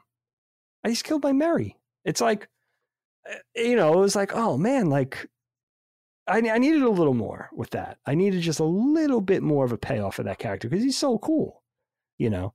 He's got Um, that poison blade, and you know he goes all the way back to stabbing. He's the one that stabbed Frodo at Weathertop, you know, and gave him that poisonous wound that he almost died from. So we have some history there and some build up. It's like, all right, give us a proper payoff for this dude. Obviously, he's got to die, Right. but let's see, let's see him like really like do some damage before he dies. Nope. Yeah, it's a, a little strange. I, I did want to give a shout out. Um, we, we were laughing about all of the different memes that come out of these movies, and Micah pointed out one of the great memes, which is when I think it's Merry is going to. It's Merry, I think, that goes and lights the torch, or is that Pippin? I can't remember. One of them. oh, it's Pippin. it's Pippin. Okay, yeah. and Gandalf is like kneeling down. And he's like, you know, don't. You know, it's like you know. You can't fail, whatever. And then you see him just kind of running off, like a little body running off. And there's a really funny meme Micah brought up where it's like, you know, uh, it's like your mom telling you to go get the onions while you're at the grocery, like at the checkout counter. I And then it's, so it's just saw a picture of that. And then it's just a picture of him like running away or whatever. It's- awesome. So th- just such a memeable movie. It's so funny. Oh, I've, it's I've so good. appreciated so many more of the memes after having seen the movies again. Where I'm like, oh, these are so good. They're so funny. And so many more to come, I think. Dave, let me ask you about uh, we, we let's go back to the fellowship not the movie but the fellowship itself. Let's talk about uh, you know our favorite troll uh, our favorite i was gonna say troll our favorite uh, dwarf or dwarf as dagan says. I say dwarf too so uh, gimli and of course uh, legolas our elf. I have to say uh, my big critique or one of my big critiques of the two towers and what one of the reasons why i think it's the weakest of the three movies in hindsight is it's just gimli fucking comedy hour and i feel like they really toned it down in this movie. I don't know if that was by intent. I don't know if they got that feedback and they were able to cut things permanently to not make him like Don Rickles in Middle Earth. And it makes the things that he says and the things that he does that are funny because he is a comical character in the books, as I recall. He's supposed to be a gregarious, you know, they're supposed to be gregarious and jo- jovial and drunk and loud and all that. And that's great but then it makes some of the other stuff that he does really funny. The drinking contest I thought was really cute, and he says a quote in there, which is it, it is an absolutely amazing quote. I think it's on my first page, which is yeah, it's the dwarves that go swimming with little hairy women. it's like just ridiculous. He just says like ridiculous quotes like that, and it's just so good. And I also enjoyed later on when they're going after the undead, you know, humans that they're trying to get in league with to kind of forgive them for their treachery in the past or whatever and their their cowardice in the past how it, like he's blowing at them you know, and trying to like it's, so it's just funny. and it's just it's it is funny. Like so, I feel like Gimli pops more in this movie for me in a positive way because they use him less, and it's less ridiculous in that regard. And I even think that they showed a lot of. First of all, I will make fun of this about Legolas is that every shot of Legolas, and I, if you're not watching the video, you won't won't see this, but every shot of him is when he when it zooms in, is like this. You know, like you know what I mean with like the wet eyes and I like thought you. I thought I was looking at Orlando Bloom there for a second. you know what I'm talking about, where it's I- like I every exactly shot, every shot is him looking like he has a shit-eating grin on his face, like as if he's like very like, yes, of course you're looking at me, and I'm looking at you, and it's kind of yes. And it's it's very very becoming and like you know falling into the camera and I it's very funny but he's such a likable character and Orlando Bloom is so fun as this character that even the because we were making fun of him surfing like snowboarding down the stairs they have a very similar moment in this when he's killing one of the the elephant creatures yeah. and but it doesn't come off quite so bad. So how do you feel about my interpretation of Gimli and Legolas kind of reeling it in? And I I wish I knew if they were able, if they got those notes and were able to kind of fix that in this one. Because why would they ramp it up so much and then stop? It's Yeah. very similar to Jar Jar Binks, right? Like George Lucas had this fucking grand scheme to have Jar Jar Binks in all three movies as a main character, and and they were like, and they took him out, right? Like they made him a less important character because everyone's like, there's no way you can have Jar Jar Jar Binks is fucking sucks, Right. He's the you can't have. Jar Jar Binks as a character in this anymore. And and I so is, do you think it's similar? Or I mean, talk to me about. Absolutely. I mean, yeah. I mean, you have to talk about Gimli. You have to talk about Legolas. I mean, shout out to Orlando Bloom doing the smolder for the camera. I feel Oh, like they told him like, I again like, I don't want to land too hard on Orlando Bloom. I think he's fine, and I think he really looks the part. You know, he's very handsome. He's got that whole. He's got that whole. You know, fair skinned, like really handsome, like a elvish type of appeal. The physicality certainly. And but I feel like they told him like, all right, Orlando, like elves are really solemn. They're self-satisfied, you know, like they're very comfortable in their skin, they're powerful, all that kind of stuff. I feel like they just should have also said like, but you could emote a little bit. Like you could actually be not be a robot elf. Like that would be okay too, like type of thing. But, you know, that aside, he does have his sort of epic hero moment, but I feel like it's more Shadow of Colossus in this. Like he doesn't skateboard, he just it shows the agility, you know, the prowess. You know, he's a good fighter. He's good with the bow. He's quick. He's extremely nimble. Okay, I get it. Like that was cool. Like that was the way to handle it. So I feel like they learned from that. And with Gimli, it's funny, right? You have like I feel like it's John. Bad dates, Indy, Rhys-Davies. Mm-hmm. You know what I mean? Like I Right. feel like they're just. I feel again. I feel like they're just capitalizing on the Sallah character a little bit. I feel uh. like the problem with Gimli, I like it because you know the dwarves are kind of fearless. And he's definitely got that. Like he makes the joke at the at the the most, you know, tenacious moments. He makes a you know, he makes a at the, at the most tentative moments rather. He's he's making jokes and he's he's quipping and all that kind of stuff. I get it. I think what would have been cool if you you saw now with the exception of The Hobbit, and that, of course those movies don't count. We don't see a lot of dwarves. So I think if we got some more dwarves and some different personalities in the dwarves, then Gimli could have just stood out as his own character instead of like, all dwarves are like this, you know, which it feels like silly in a way. And of course, he has the playful rivalry with Legolas, and I like all that where they're doing the count on the battlefield, and it, you know, it talks to their courage, Still counts as one. courage. counts, still counts as one so it's uh, but you know for it would have been i guess you didn't really need more dimension in the gimli character but it would have been cool i think really more so than gimli it would have been cool to represent the dwarves a little better because even the dwarves a little better because the dwarves. The dwarves a little better i can't say it normal i just, right, I just have a problem Just they'll deal with it. They'll live. so, but you know, even with the elves, you get it's mostly Legolas, but you get Celeborn and you get Galadriel and Elrond and Arwen, and you see some of the other dwarves in the other iterations and stuff. Uh, elves rather. So with the dwarves, it's like really all you're getting is Gimli. It's not really fair, you know, to represent a whole race of people with just you know poor Gimli. But and also the other thing with Gimli, I know I've mentioned this before, I don't like the axes. I don't like the long staff like battle axes. Their axes should look like they weigh 150 pounds. You know, the blade should be like, they, I, I feel like they should be stout. Like the, Right, the blade right, right. looks like a ma- like this axe looks like a, a normal man can't even pick it up. You know what I mean? It should just look like, you know, to swing this thing, I, which I guess is a typical D and D iteration of a what how we grew up the dwarves to you know to know of a, of a dwarf. I think of like if you know anime, Record of Lodoss War. I forget the dwarf's name in that, but he's really cool. He's got that big axe that looks like really like looks like it's made of concrete. You know, I, that's what I really wanted. That's a big hang up for me for some reason. I don't know why. But besides that, I think you know, I think because you have so much gravity in characters that are like all but humorless, like Aragorn. You know, I think the other Gimli and Legolas should have to balance him out a little bit with that levity. I think because it's really the three of them for a big batch of these three films. It's just the three of them on screen. Also, I love the the Legolas line where he's like, "What about as a friend?" When that, you know, who would have known I would have do- died with a dwarf? Or he's like, "What about a friend?" and how about drunk Legolas? He's like, I think I'm feeling a little bit of tingling in this finger, and Gimli's Yeah. like passing out. It's great. It's great. Yeah, that that I I- think they did a really nice job with them um, in this film.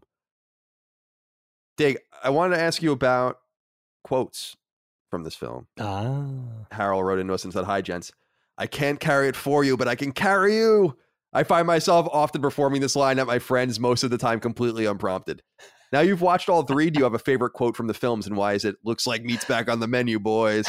And then late, and then Lazy V wrote in and said, "Howdy, Island boys. Is run Shadowfax? Show us the meaning of haste. Not one of the most badass lines of all time. Keep up thy good work as always. Thank you, Lazy B and Harold, for writing in. Dig, are there any quotes from the film that stand out to you? I have quite a few actually, so I was curious if uh, do you really? yeah, I, I just was writing down a lot of them. Yeah, as I was going. I like a- yeah, Sam's "Not if I stick you first. Whoa. oh, Sam. Sam's been waiting to stick Frodo the three movies now. So Well, before you tell me yours, you know what springs to yeah, mind for no, me please. in a serious way? Aragorn's speech to the soldiers at the gates of Mordor. You know, I see the look in your eyes that would take the heart of me. That that one always gets me. That's a re- that's a proper speech. And then Theoden's sort of rousing speech at the beginning of the battle.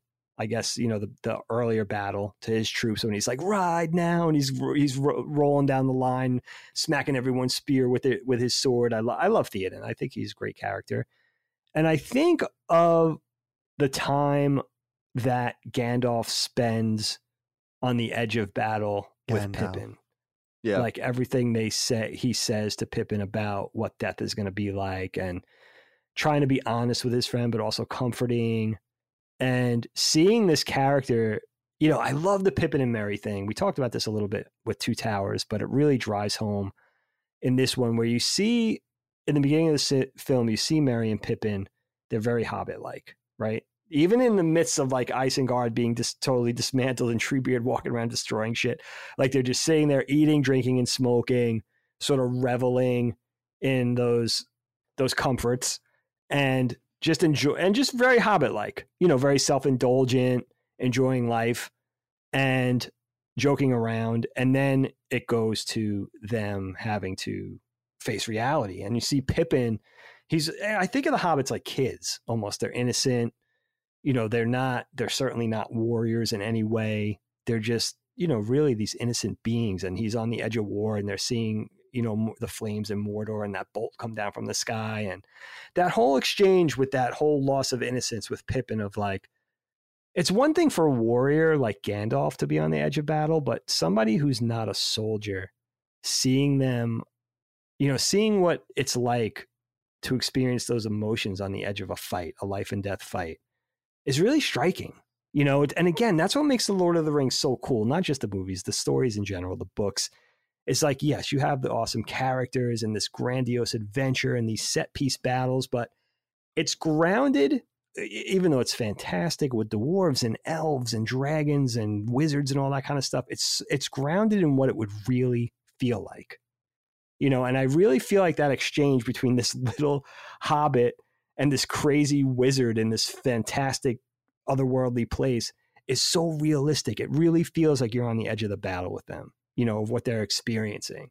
I totally agree. I think it's very well put. I, I when the green bolt comes out of the sky, they're standing on the balcony and Gandalf like puts his arm around him, which I think is like really cool because he Very knows it's emotional. scary, you know, and you see it.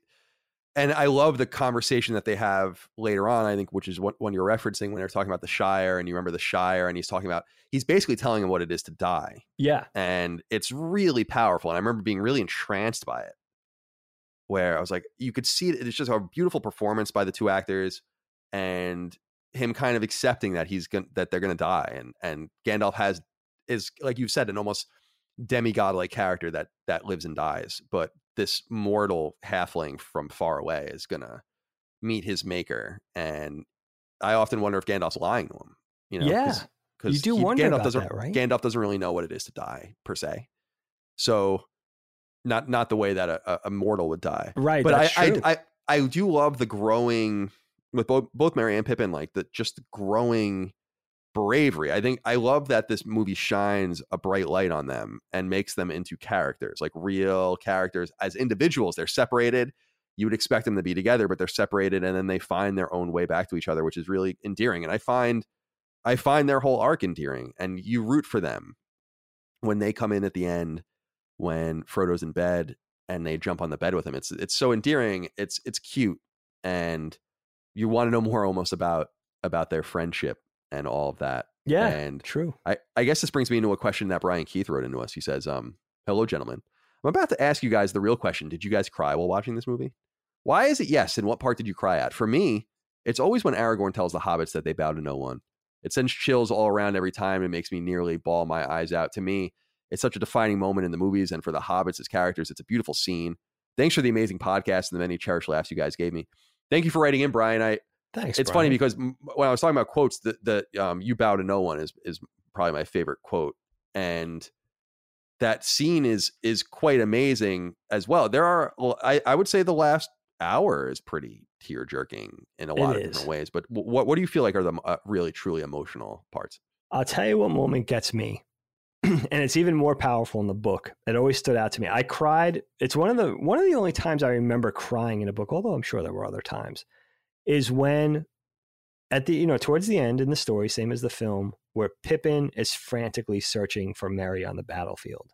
And he finds him and he's alive and he sort of rolls Merry over. In the book, he rolls Merry over and Merry asks, he's like on his last legs. And he asks, he looks at Pippin and he says, Are we dead? And I remember him saying that, and I was like, "That's it. I just lost it from there." And then you know, Pippin's reassuring him and everything. He's like, "Don't leave me, whatever." In the in the film, it's still very touching. He says, "You know, he says, are we, you know, he says, are we, uh, are you going to leave me or whatever?" And Pippin's like, "I'm not going to leave you." And he sits there and covers him with the blanket and everything like that, which is very emotional. But in the book, I don't remember. I don't remember crying in the film, but that part in the book the description, sort of Pippin just being on his last legs of like just completely beside himself with worry for his friend. He can't find him on the battlefield. Just, I think he's assuming that he's going to find his body, you know, for some closure, and he finds him alive, and everything's very emotional in the book. And of course, again, like the Pippin and the Gandalf scene. Oh, dude, you know what else? What I don't remember this being that emotional, but the scene where Pippin, Denethor asks Pippin to sing him the song Right. and then Denethor is kind of feasting like a pig at a trough, like while Faramir is basically throwing, while the son's basically throwing his life away, and Pippin is singing that sort of says that lament, that song or whatever. Dude, so good. If you don't fall in love with Pippin at that moment for the complete, you know, the complete character arc that he had in that 20 minutes of like enjoying like his his pork and his pipe weed and then all of a sudden just like singing to this mad king and he's like so sad for Faramir and everything. Dude, it's insane. It's if you if you don't love Pippin in this movie, I just I just think you gotta we gotta get you on the EKG. Gotta see what that heart rate is.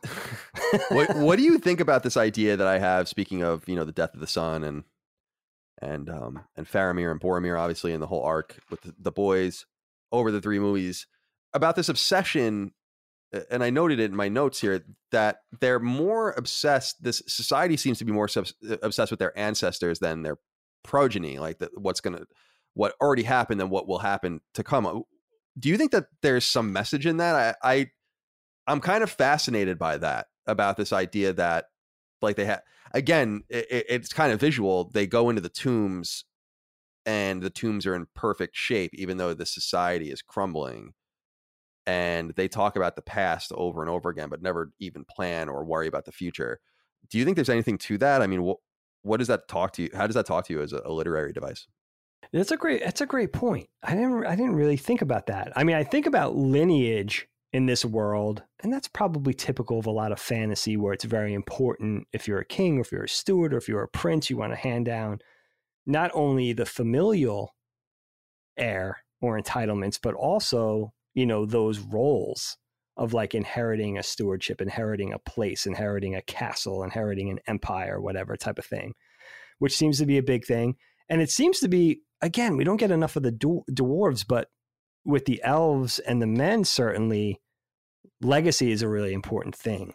And we see that across, you know, a, a, across the boards between the elves and the men, where it's like, even with Elrond, with Elrond and, and the elves of Rivendell and Celeborn and Galadriel and everything, and blah. it's like the elves sort of relinquishing their role in the world, not just the places they inhabit, but their role in the world. And then also with the men, it's like, that's the that's the weird thing with Denethor. It's like he lost the son who he favored, but even though he browbeat his less favored son or the one that he sort of deemed too gentle or the you know the, the the pupil of a wizard or whatever type of thing that he even it was still important to him it was unspoken thing that it was still important to him that he would exist in order to take on the you know the the whole lineage of the whole Minas Tirith thing and being a steward of of Gondor and all that.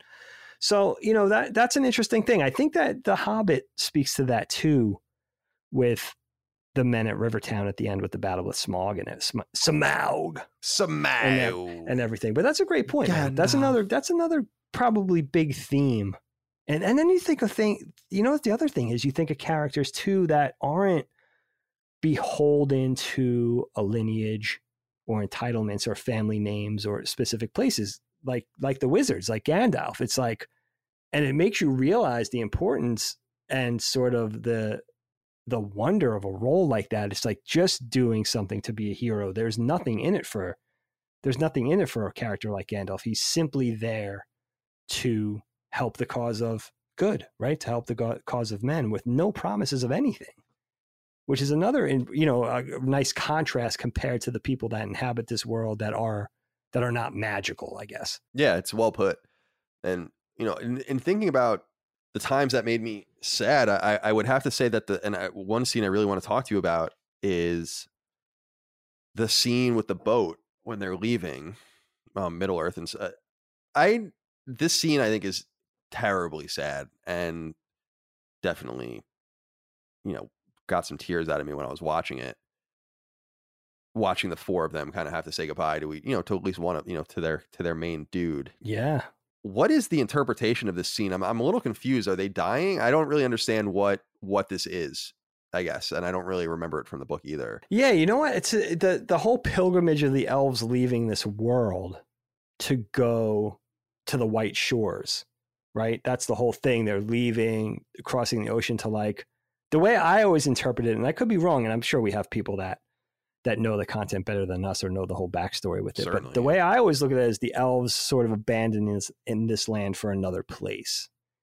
And the whole thing about a, a mere hobbit going with them, you know, with the company of like these enchanted immortal people and a wizard and like now this regular this regular person is able to go with them too like to put him to put him Frodo in such a prominent place. I love that ending, and I love the sadness of it.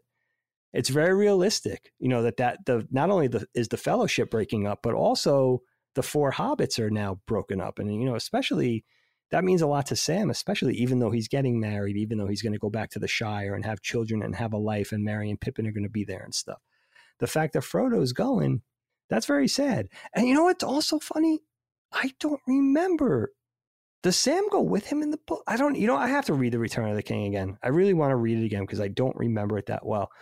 But, you know, I think the Grey Havens or, you know, the, the elves, you see it in the Two Towers. That's the whole thing with our, the, you know, the elves are having their pilgrimage out and they're going to the boats. And Arwen, is Arwen going to be a part of that or is she going to stay and kind of forsake her right. immortality and just, you know, opt in for a mortal life a tragic life, or Which she know, ultimately- does. Which she does. Which she does. She marries uh, uh, uh, Aragorn. But yeah, I think you know it's it's funny, man. I never saw it as like that is interesting. Like, is it some suicide pact or something? I I should probably know that, but I don't. it just seems so the way it was presented was and i know that the the the elves are supposed to be presented as very ethereal natural easy there's actually a great scene when they're walking like a procession is walking through the woods much earlier in the film and there's like no noise being made and i was just like this is so cool this is That's exactly super cool. but it seemed so bright so dramatic so like i don't know what that was supposed to be. Why did how did let not even say why how did frodo know that he was going to go? Because he did. He Yeah. knew the entire time. What was the clue? Did did gandalf tell him or something? And i, I do love the whole thing of the book kind of bookending the, the the entire series where bilbo is working on the book in the beginning under a certain title and then it's finished at the end under the, lord of the rings moniker by his nephew so it's it's How a, cool it's a that? yeah, it's very neat, but I guess I interpreted that. I, I and this is what I need to know more about. I know that this is the third age, and there's the fourth age, and the second age. And I don't know anything about those things, but I, I guess I interpreted that as more than just them, like an exodus, but that they were that something supernatural was happening. But I guess I'm wrong. I mean, I'm I'm, I'm probably am wrong on that because it's not. It would otherwise be like some sort of Jonestown. you know, yeah, that's what it. You know what that, and it is almost fascinating to think. There's a there's a crazy tragedy in that where it's like the elves just consider Middle Earth no longer worth being there for.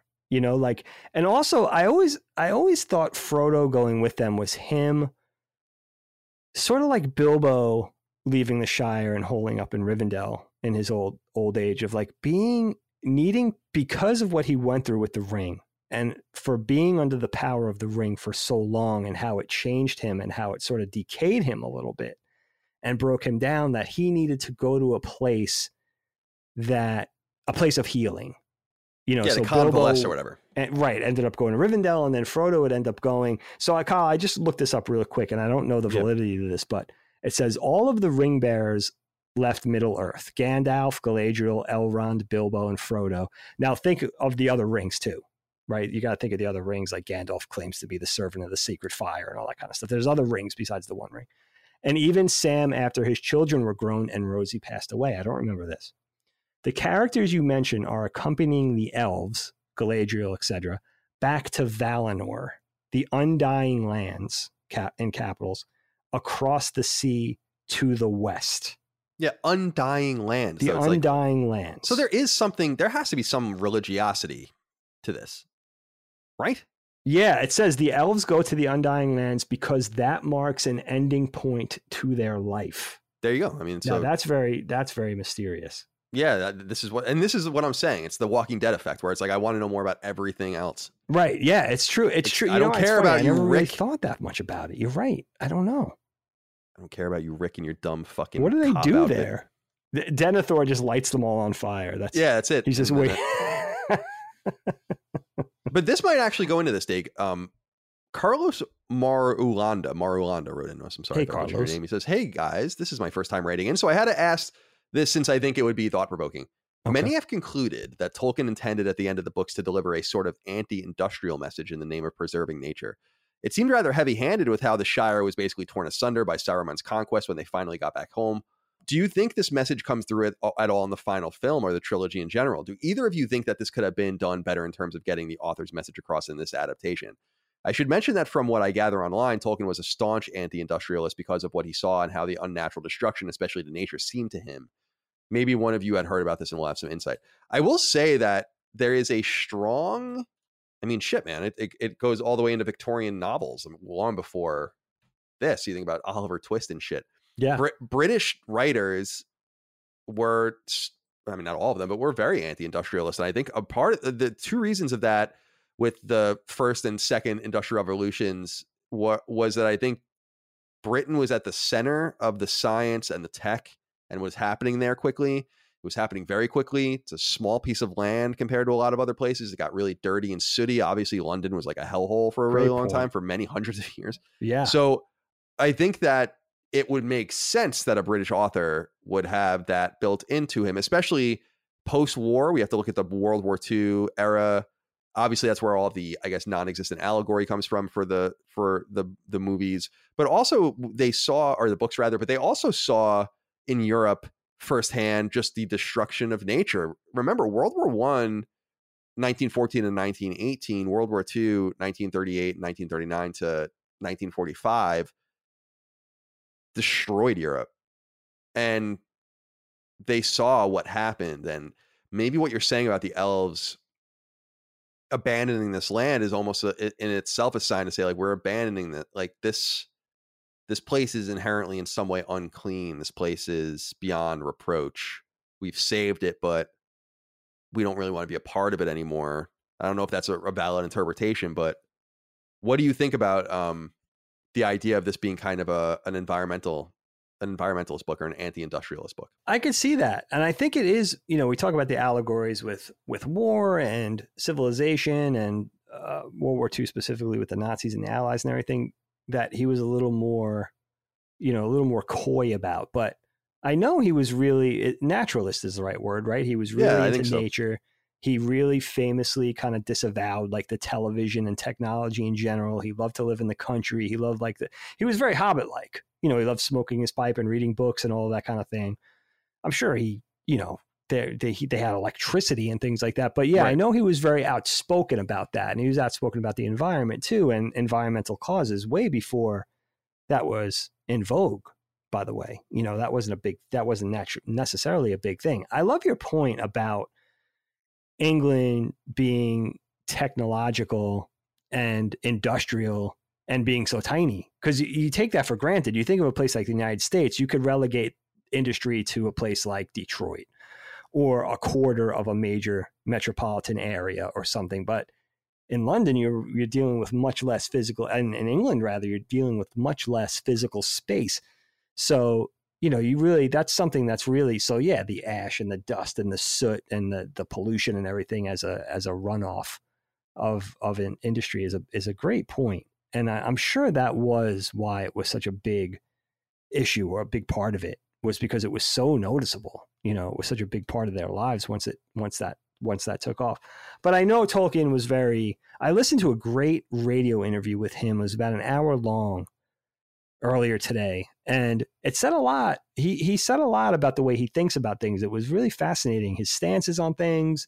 He didn't talk about this specifically, but the way he named characters and the way he vetted names of characters and that, that they had to feel right, and you know, sort of envisioning characters like Faramir, where they just kind of wrote them, wrote themselves as they went along, and the fact that he would eventually wed with Eowyn wasn't really kind of in the built-in trajectory, but it eventually ended up happening in the writing and the way he thought like there was no way he could write a story like this without drawing a very complicated map first. Like he was very much like this would have not been this would have wouldn't have worked if I didn't draw this crazy intricate map of this world first. Like I really needed that. As so it was really fascinating, very, very telling.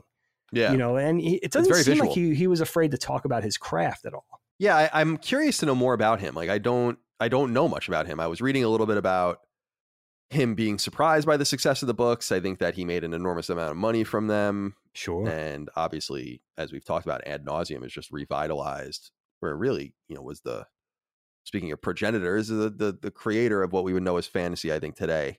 So it's natural, I think, for us to want to look for deeper meanings in what he's saying. And I think that I'm so into that. We talked a lot about it when we discussed Mad Men, which I think is a very symbolic show. Yeah. and certainly in my own games, there's a lot of symbolism, and I write like that, and I I dig writing like that. So I don't know if I'm seeking it out where it might not be, but I feel like at the very least you can see a naturalist. That's a great word for it. A naturalist's message yeah. in all things here. So even if you don't believe in the World War II allegory and and you might not and, and it doesn't seem like it was intended or whatever, even though it, it's quite fun to put that in there. It reminds me a lot of the examination of The Shining, the film, not the book, in that people see much in that movie and i think some of it is there and i think most of it isn't and it's fun to figure out what is what and there's like entire documentaries dedicated to that Oh my So maybe god, we- so crazy. it's awesome but maybe It's we so can cool.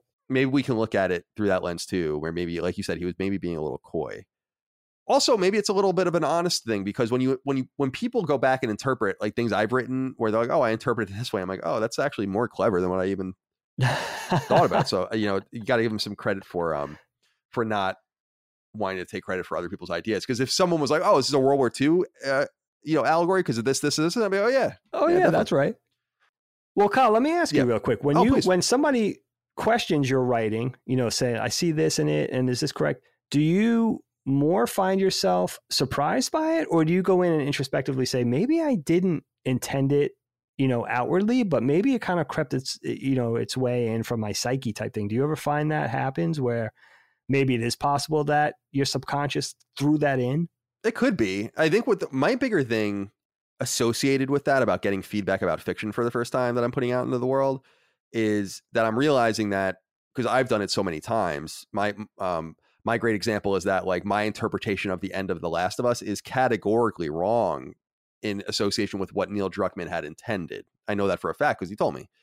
But it's still my right to have agency over the creation as the consumer. Yeah. And what I'm realizing about putting stuff out there is that my interpretation, like I could scream from the hilltops what my interpretation or like what my intent was, right? Twin Breaker is an anti-war game.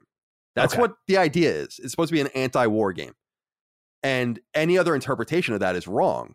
But that's your right to make that interpretation and maybe it's not wrong. And, sure. And that's almost what's so fun about putting things into the wild and I'm sure you feel that way about your own art too is the things that people find or draw out of it that you had never even intended.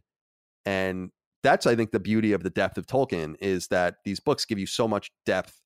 It's not wordiness for wordiness' sake. I, I I think it's different than George Martin. I think it's even different than authors I really like, like Ayn Rand, in the sense that it's just it doesn't seem to be verbose for verbosity's sake, but rather uses its word count very cleverly in such a way that it establishes a baseline story that can then be interpreted in all of these very meaningful and I think valid ways. Whether or not he he died in 1973, he's long gone. He, he- Wow. for almost 50 years. It's not like he's going to ever come back and say like, "Well, I didn't mean it." You know, and also it's fun to interpret. Not that I have done it with this, but it's fun to interpret things through the lens of things that have happened afterwards too that he couldn't have possibly known Right. and and how you know almost like uh Nostradamus's quatrains, right? Where it's like it's about Hitler's death and shit. Well, you can like kind of take this great fantasy and this great writing and really fix fit it and mold it in such a way that it speaks to whatever you want it to. And I think that that's it's biblical. It's like it's it's it's the same thing. It's it's it, that's what's great. lit- That's great literature invokes that stuff where you almost feel like, yeah, of course that's what it means. Of Sure. course, because you're so positive because that's the way it made you feel. And I think that this is unique in that sense. Yeah, I think you're right. Yeah, and and you- you're right. Any work of art, fiction, visual art, even music, like it's not you create it, you put it out in the world, and it becomes, you know, it becomes the viewer, the viewers. It becomes partially that person's, you know, the recipient's own thing. It's not yours anymore. It's not the artist anymore. It's it's shared now. So interpretation is kind of part of the fun. You know, It is, and and also relinquishing that control in some way. I know some people. I think. Tol- I think actually not Tolkien. Uh, Martin is one of those people where he's like totally anti. We've discussed this in the past in other um, ways, but anti fanfic, and I am too. Like I think that fan fiction is pretty lame. Actually, it's like why don't you just if you have this these writing chops, go make your own characters. do something. Yeah, yeah, Yeah, I always found it very weird. especially now. but from an interpretive point of view and through the lens in which you read or watch something or listen to it, whatever, of course these things are going to be open to interpretation. That's that's why people love literature. And by the way, and I said earlier, it's biblical. I mean, people still interpret the Bible in all sorts of different ways. For somehow you get the prosperity gospel out of something that was written. Not that that's right or wrong, but you get something like the prosperity gospel out of something written 1900, you know, 1950 years ago or something. Like, Right. you know so it's just very interesting from that respect but Dag, i wanted to ask you this as we begin to wrap things up we mentioned the many endings the movie seems like it's ending Oh, from the very yes. beginning dylan lockyer wrote in and said hey colin and dagan we all know the joke about return of the king having a million endings which of them sticks with you the most my personal favorite is the fellowship reuniting when frodo wakes up to really tie us back to the first movie i even love gandalf's crazy old man laugh love you both and thank you for being such a positive force in my life thank you dylan for writing in appreciate you Thank you. so, Dick, out of all these endings, I think the movie is in perpetual ending mode. It definitely and is. It actually in the extended version, I'm like, oh my god! Especially because there are these wipes. I don't know if they're from the original cuts or whatever, but there are these certain wipes and segues where it's like this was the end, and then this was the end, and then because it just it lingers too long, where you're expecting the credits to pop up or It like you know directed does. by. So I, I will say that my favorite ending. I do like when they all reunite in the room. Sam comes in last. He's got that really great wistful look on his face. But I also love the crowning of Aragorn. I'm confused by why Gimli is there. And I actually have a question as to why where are the dwarves? yeah, where are know- the dwarves? I like where are they? I mean, we go to Minas Tirith or not Minas Tirith. No, that's right. That's the underground. No. What's the underground the underground city they go to? Moria? In Moria. the Fellowship? Yeah. the mines of Moria. That's right. Yeah. And we and we know that they they they were killed or vanquished at some point there. Yeah. That, but that just drew that just drew question into me where it's like where and I was actually like so I'm so lost with fellowship or with um Return of the King at this point, both the film and the book, like what actually happens. Where I'm like, did the dwarves show up? Like as I was watching it, I'm like, do they come into this battle and stuff? And obviously, as it went on, I'm like, no, that doesn't happen. And then it just it's so I like that ending because it has the cool quote with my friends, "You bow to no one," which is a great quote. Sure. Also, it has it's the fulfillment of the return of the king and you know the the, the proper noun return of the king. And it it, it so it ties up that loose end and it shows us that there's this incredible respect for these four halflings that found themselves in this extraordinary journey and did the right thing. And so I, I like, and that I think is a really sad and somber moment in its own way. What of the uh, endings, the 17,000 endings of the movie did you enjoy the most? it really does end over and over again. It's so funny when the sentiment is like nearly unanimous with viewers, you know, by the hundreds of thousands. Like everybody's like, yeah, it just keeps ending. It's so funny. It seems like they just couldn't bear to stick with one ending that ended, ended a million different ways. And I don't remember if the book felt like that too. I think a big part of that, though, is that you have this epic battle in the first, easily in the first quarter of the movie. So you have this epic thing, and it just feels like it should already be over. I don't think that helps. You know, where that you know they there's a lot that goes on after that battle, after that initial battle. But for me, I love the ending. I think really one of the most satisfying things of the ending is the reunion in Rivendell, specifically of the four hobbits. I love seeing Bilbo too. I love Ian Holm repli- reprising his role as, as Bilbo. I, I I think he's a great actor. Does it make you But- wonder what order they filmed all this in, by the way? I was thinking. yeah, that's that. the thing too. Like they could have Right. a lot of fun in the editing room with this because there's really no nothing's really has any bearing sequentially. So you could just kind of mix and match. Yeah, well, I was know? thinking when they were going back into the Shire at the end, like the Four Hobbits, I was like, I bet you they filmed that at the same time they built they filmed Fellowship, and I was thinking of the same thing with Bilbo, where I'm like, I bet you they filmed all this. Yeah, had- you know what? they If had, they had him on set, so they can send him away. You know, that's God, that's, that's just production. I was just I don't know that I don't know any of that. I was just thinking about that constantly as I was watching the movie. Anyway, Yeah, it does. See, it does give you those feelings. That would be very smart if they did that. But yeah, I love, I love the Four Hobbits specifically. You know that that reunion because that's such a great payoff. They they've been away from each other since the beginning of the you know since the end of the first film, right? They went through the mines of Moria, and then after that, with the whole thing with Boromir and the battle, and then Sam and you know Frodo trying to leave Sam, and then Sam almost drowning, and then so the hobbits have been split over the course of like these films. So it was nice to see them. Thank God they all lived to get back together. that would be so tragic if even I know it, died. it- it- yeah, it would it would be awful. I, I love that. You know, I love the whole thing being about, in, in my interpretation, not the whole thing being about, but part of it is like the valor and bravery of these very unusual passive creatures that didn't expect to find themselves in this situation, but conducted themselves with the uh, ended up conducting themselves with the utmost bravery when the world needed them most.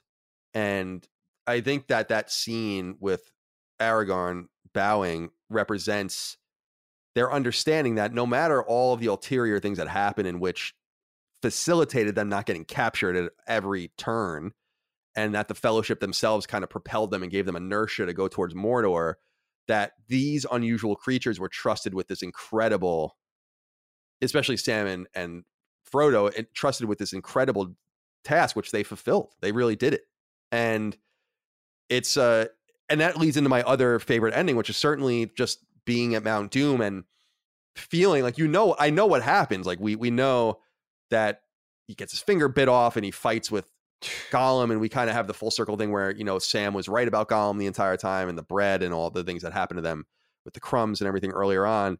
But I remember I was even as I was watching it, even as I know what happens, I'm like, just drop the fuck, you know, like it's it's one of those it's one of those endings where you like you're just like drop the ring, drop and you want it to go like a different way. You know, it's like just drop the ring. And you can feel it in Sam saying, like, what are you doing? Like right, we, right, right. we have been crawling on hands and knees to get here for fucking 13 months. Drop the ring Just in the it. lava. Yep. So I feel like that end re- that end really like was palpable in a way. Absolutely. Oh my God, such tension. And it makes me you you know, you saying that makes me realize was Sam really the one? Should he been the the agent? You know? Should he have been the vessel for delivering the ring? Like was he made of even sterner stuff than Frodo? Now Frodo did it out of love for Bilbo. But Sam would have been I think Sam might have been a better vehicle for the ring. I think he was I think he was even less corruptible than Frodo. Now, had Sam been the ring bearer from the beginning, he might have been just as eaten away by it as Frodo, but I'm not sure about that. Right. Sam's Sam's got something, man. He's just got that. He's got and he that- had the ring for a while. he, and- and, that's true. He carried it, and So- Frodo. Right. Like and a sack and he- I can't carry the ring, but he's he can carry Frodo. So he, I don't know. He's just got those. He's got those Derek Jeter like qualities. You can't even like really describe them. They're just, you know, he's just good. uh, a couple more things, Dave, I just wanted to bring up before we go. I wanted to kick it over to you just see, see if we didn't touch on anything you wanted to talk about. Sure. Just to, um, as I'm going through my notes, things that didn't come up. The quote, all has turned to vain ambition, is an amazing quote. Great quote. Love that quote. Can be used every day in a lot of different. There's also a quote. I don't know who wrote said it. I think it's one of the hobbits. There's no more stars. Is it time? I think Pippin says that to to Gandalf I'm trying to think. when they're on the balcony, and he says, "There's no more stars. Is it time?" Indicating that it's about to end. Everything's about to end, That's so cool. which I love as well. Foreboding. I love that the blade, the um, they reforged the broken blade, and I think it it represented kind of the passing of the torch from the elf to the human. This this weapon being necessary to court kingly um, respect. Obviously, without the without the welded blade, we would have never gotten to the ghost characters that needed to be redeemed and all of that. They would have never recognized Aragorn as king and all of that. So there's you know the, the quote of putting aside the ranger. I think is a really is a really cool thing. And I did also dig the lighting of the various torches, like the signal lights. Although Oh my it's god, it's that. although it's pretty shoddy tech like CG work if you look at it because they linger on it for so long. Some of the shots where the camera is has to turn. I guess they're in a helicopter. It's probably not. It's too early for drones, but they're probably in a helicopter and they're turning, and so the flame has to turn with the camera, and it just looks totally off. So I gotta watch that. yeah, you can That's a that. good eye. Otherwise, I think I I've commented on pretty much everything I've wanted to say. Is there anything that we didn't touch on, Dig, that you wanted to talk about? Well, I love you talk about Aragorn needing that token, needing that reforged sword in order to command the undead armies. Very, very video game esque. First, you got yeah, the whole thing for is the very video game esque. It's all right. It's such a yeah. video game. You know, it's so cool. Had such, I won- this had such an wonder where it came from. You know, like I wonder where video games came from. It's like Exactly. I mean, this had such an enormous impact. There would be no current video. Video games would have looked very different without Tolkien. You know, I agree. such- I totally agree. such an It- enormous. it's just like Star Wars and science fiction, or even Star Trek and science fiction. Like without those things, you know, that that those genres would look so different. You know, which Yeah. is which is just amazing. I mean, there's we we did a pretty good job of covering everything. We did. Let's see. Yeah, I'm looking at all the characters. We got to talk about. We got to talk about everybody there. Yeah, I'm satisfied on my end. You know, Yeah, I mean that was it it was fun. You really, I enjoyed watching the entire trilogy again, and, and you're Me right. too. We did them in pretty close proximity. We probably did the entire trilogy within the last three months, I would say. yeah, not even I would say. Right, not even. But Return of the King was really, really extra enjoyable for me, and I think that says a lot because the length is is could be pretty off putting. You know, for a, a tired, busy adult, we're we're all tired, we're all busy with our careers and families and jobs and everything. I have to say, when I was when I when you told me that, I was like, oh man, man. I You know. It's like because I think oh, I was coming off of the two towers where I was like, ah, because the fellowship had me really high. And then Yeah. the two towers was a little bit of a lull for me. And then so, but return is better than both of them. So I, I agree. that four and a half hours was was pretty brisk. All things pretty considered. easy breezy. I mean, that's saying a lot. And you know, not just sitting there to watch it, but you know, Kyle, when you do, and a lot of you guys know out there too that do podcasts, like it's also like remembering that amount of content to talk about. Like, could be an off-putting notion. It's like, oh man, I got to remember all this, and like by the time I get three hours in, I'm going to forget the first hour. But this movie just makes it really easy, you know. And I know we know we know this stuff a little bit already, but it was uh, it was a lot of fun. I really enjoyed it this week. It was great. Yeah, me too. And so everyone can go back and listen to those or our three episodes now in sequence if they'd like. And I agree. It, it's I don't like doing podcasts where it's like you know this. Ha- I've said this many times, but this happened, then this happened, then this. Right, happened. right. I, I don't want to examine anything like that. I think it's boring. Rather, I want to just go to what is most gravitational in the product at hand. It doesn't have to be a sequential retelling of the story or.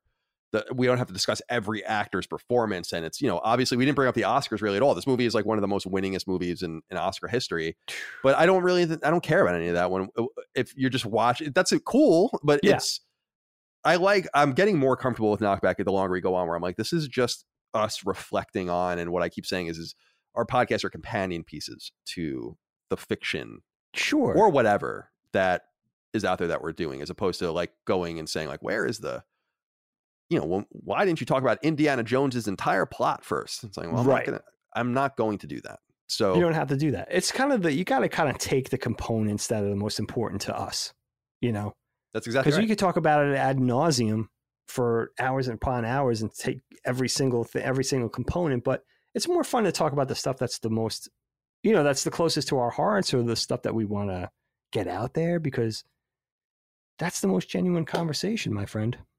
I agree, Dave. You know what I mean? Well, I kick it over to you for a dad joke as we Okay, I got a good one. out of here. I got to say, big thank you to our boy Troy Miller on, I forgot if we talked on Instagram or Twitter, but I think it's Twitter. He sent me this dad joke. Tell you, man, this dad joke racket, it is turning into a racket. You know, Yeah, they're just good. making it easy for me. It's a You know? racket where no money is being made, but it's a No racket money at nonetheless. Yeah. That ain't working. That's the way to do it. Money for nothing and your chicks for free.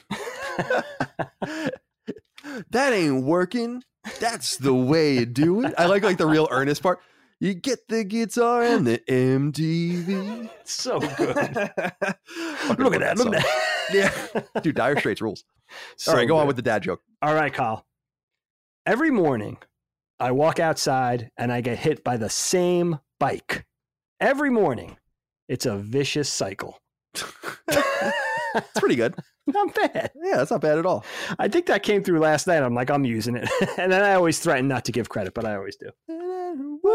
That's the way you do it. Yeah, I, I love. I, I now I have dire straits in my head. You know, because I love when he's like, "That ain't working," and then they have the little harmony. I think it's in the second verse where he's like, "That's the way you do it." The other guy like, and then he just like disappears. Uh, for- An early, early CG video. I think the entire video is CG. I don't think there's even footage of the band or anything. It's like I think they watch the band on the TV. Okay, in you know what I mean? Like they're right. They're in like right. the chairs and they're watching the band play. God, early compositing. Talk I mean, about the how much did that, how much did that cost? I wonder for them to do. I'd like to know who did it. That was I'm even sure you can find out. That's an iconic music video. I'm sure there's a lot of information on that. I wonder who did that. Pixar was doing commercials at that time. I wonder feel like we would know if that was Pixar. Yeah, you know? They did like the early Listerine commercial. That that oh oh oh. oh, oh. oh, oh, oh all right, Dave. Well, I appreciate your time. Thank you so much. Good appreciate to see all of you out there. fun. Yeah, good to see you as well. Thank you all out there for your love, kindness, and support of our show.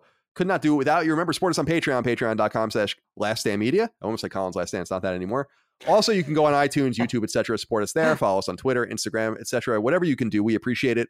We'll see you next time from Where Knockback. Until then, goodbye. Goodbye.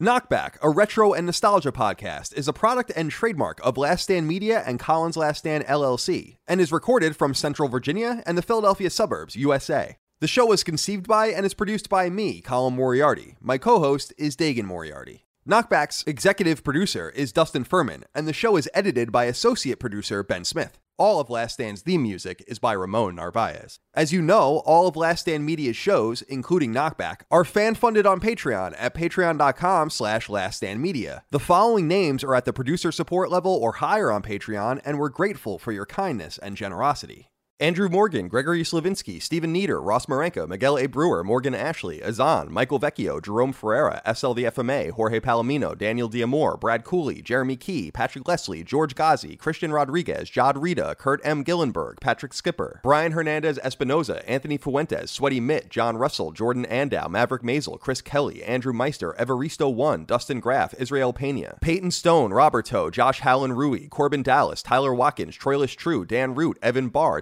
Talisman, Randall Halsey, Robbie Nauman, Nuke Dukem, Jimmy Dean Man, William Holbert, Dr. Stump, Josh Godfrey, Like Souza, Vornak, Betty Ann Moriarty, Callan Lennon, Daniel Johnson, H-Trons, Caleb Sittler, an unofficial controller podcast, Ethan Davies, Jay Getter, Jeff Mercado, Galja, of Fortuna, Boots, Tyler Brown, Megadet, Gavin Newland, Lockmort, Saul Balcazar, Zach Parsley, Raul Melendez, Eric Harden, Alex Bolton, Matt Martin, Kinnums, Joseph Baker, Rodney Coleman, Chris Moore, Rinsler526, Ben B, TB Lightning, Auntie Kinnanen, Taylor Barkley, Will Hernandez, Chris Galvin, Mason Cadillac, Ollie Fritz, Evan Dalton, Chris Buston, Zach Allum, George Anthony Nunez, Kyle Hagel, Christopher, Colin Love, Daryl E. Naiman, Ryan R. Kittredge, Toby Ryland, Michael S., David Bostic, DB Cooper, Cody Bradbury, Tom Cargill, Richter86, Steve Hodge, Hofeldian, Ian Bravo, Noah J. Stevens, Barrett Boswell, Andrew Parker, Christopher DeVio, Chris Morton, Kevin Komaki, Mark Liberto, Johnny Waffles, Roto24, Blake Israel, Jonathan Coates, Sean Mason, Josh Gravelick, Brian Chan, Jay, Organic Produce, Travis Archuleta, Shane St. Pierre, Carlos Algarit, Richard Hebert III, Miranda Grubba, Donnie Nolan, Josh Yeager, Turbo Makes Games, Matthew Cooper, Dan Parsons, Martin Beck, Gavin, Brian Watkins, Joe Andrzejczyk, Nathan R., Joe McPartlin, Gary Cavallo, Christopher Moore, Brody Rainey, Jacob Bell, Dennis Uzel, David Everett, Eric Finkenbeiner, Lou and Ray Loper, Dylan Burns, William, Jason Lusky, Malachi Wall, Zach Binkley, John Schultz, David Chestnut, Yusuf, Anton K., Alan Trembley, Tyler Bello, Ryan T. Mandel, Tony Zaniga, Sean Battershaw, Max Lazos, Robbie Hensley, Alex Cabrera, Lennon Brixey, Kyle Thomas, James Kinslow III, Hugo's Desk, Peter Reynolds, Anthony Vasquez, Adam Kinniston, William O'Carroll, Jesper Jansen, Phil Crone, Throw 7, Adam Nix, Josh McKinney, Michael Gates, Alex Gates, Ryan Robertson, Sean Chandler, David Mann, Petro Rose, Lockmore, Gio Corsi, Gerald Pennington, Justin Wagaman, Paul Joyce, Chad Lewis, Matt Hazelbaker, Todd Paxton, Enrique Perez, Joshua Smallwood, Shane Rayum, Spencer Brand, Don Lee, John Cordero, Keith A. Lewis, Marius Scarson Peterson, Tyler Harris, Matthew Purdue, Patrick Harper, Mad Mock Media, Jonathan Rice, and Casual Misfits Gaming.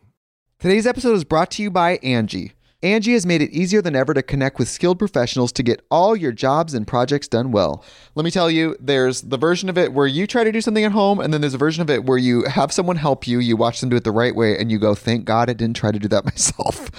I have fully done things around the home that I think look good, and then a bang in the night, and I wake up to a shelf collapsing, a painting falling off the wall. Like it, I've I've seen it all go south. I own a home, and I can tell you, I know how much work it can take. Whether it's everyday maintenance and repairs or making dream projects a reality, it can be hard just to know where to start. But now all you need to do is Angi that and find a skilled local pro who will deliver the quality and expertise you need.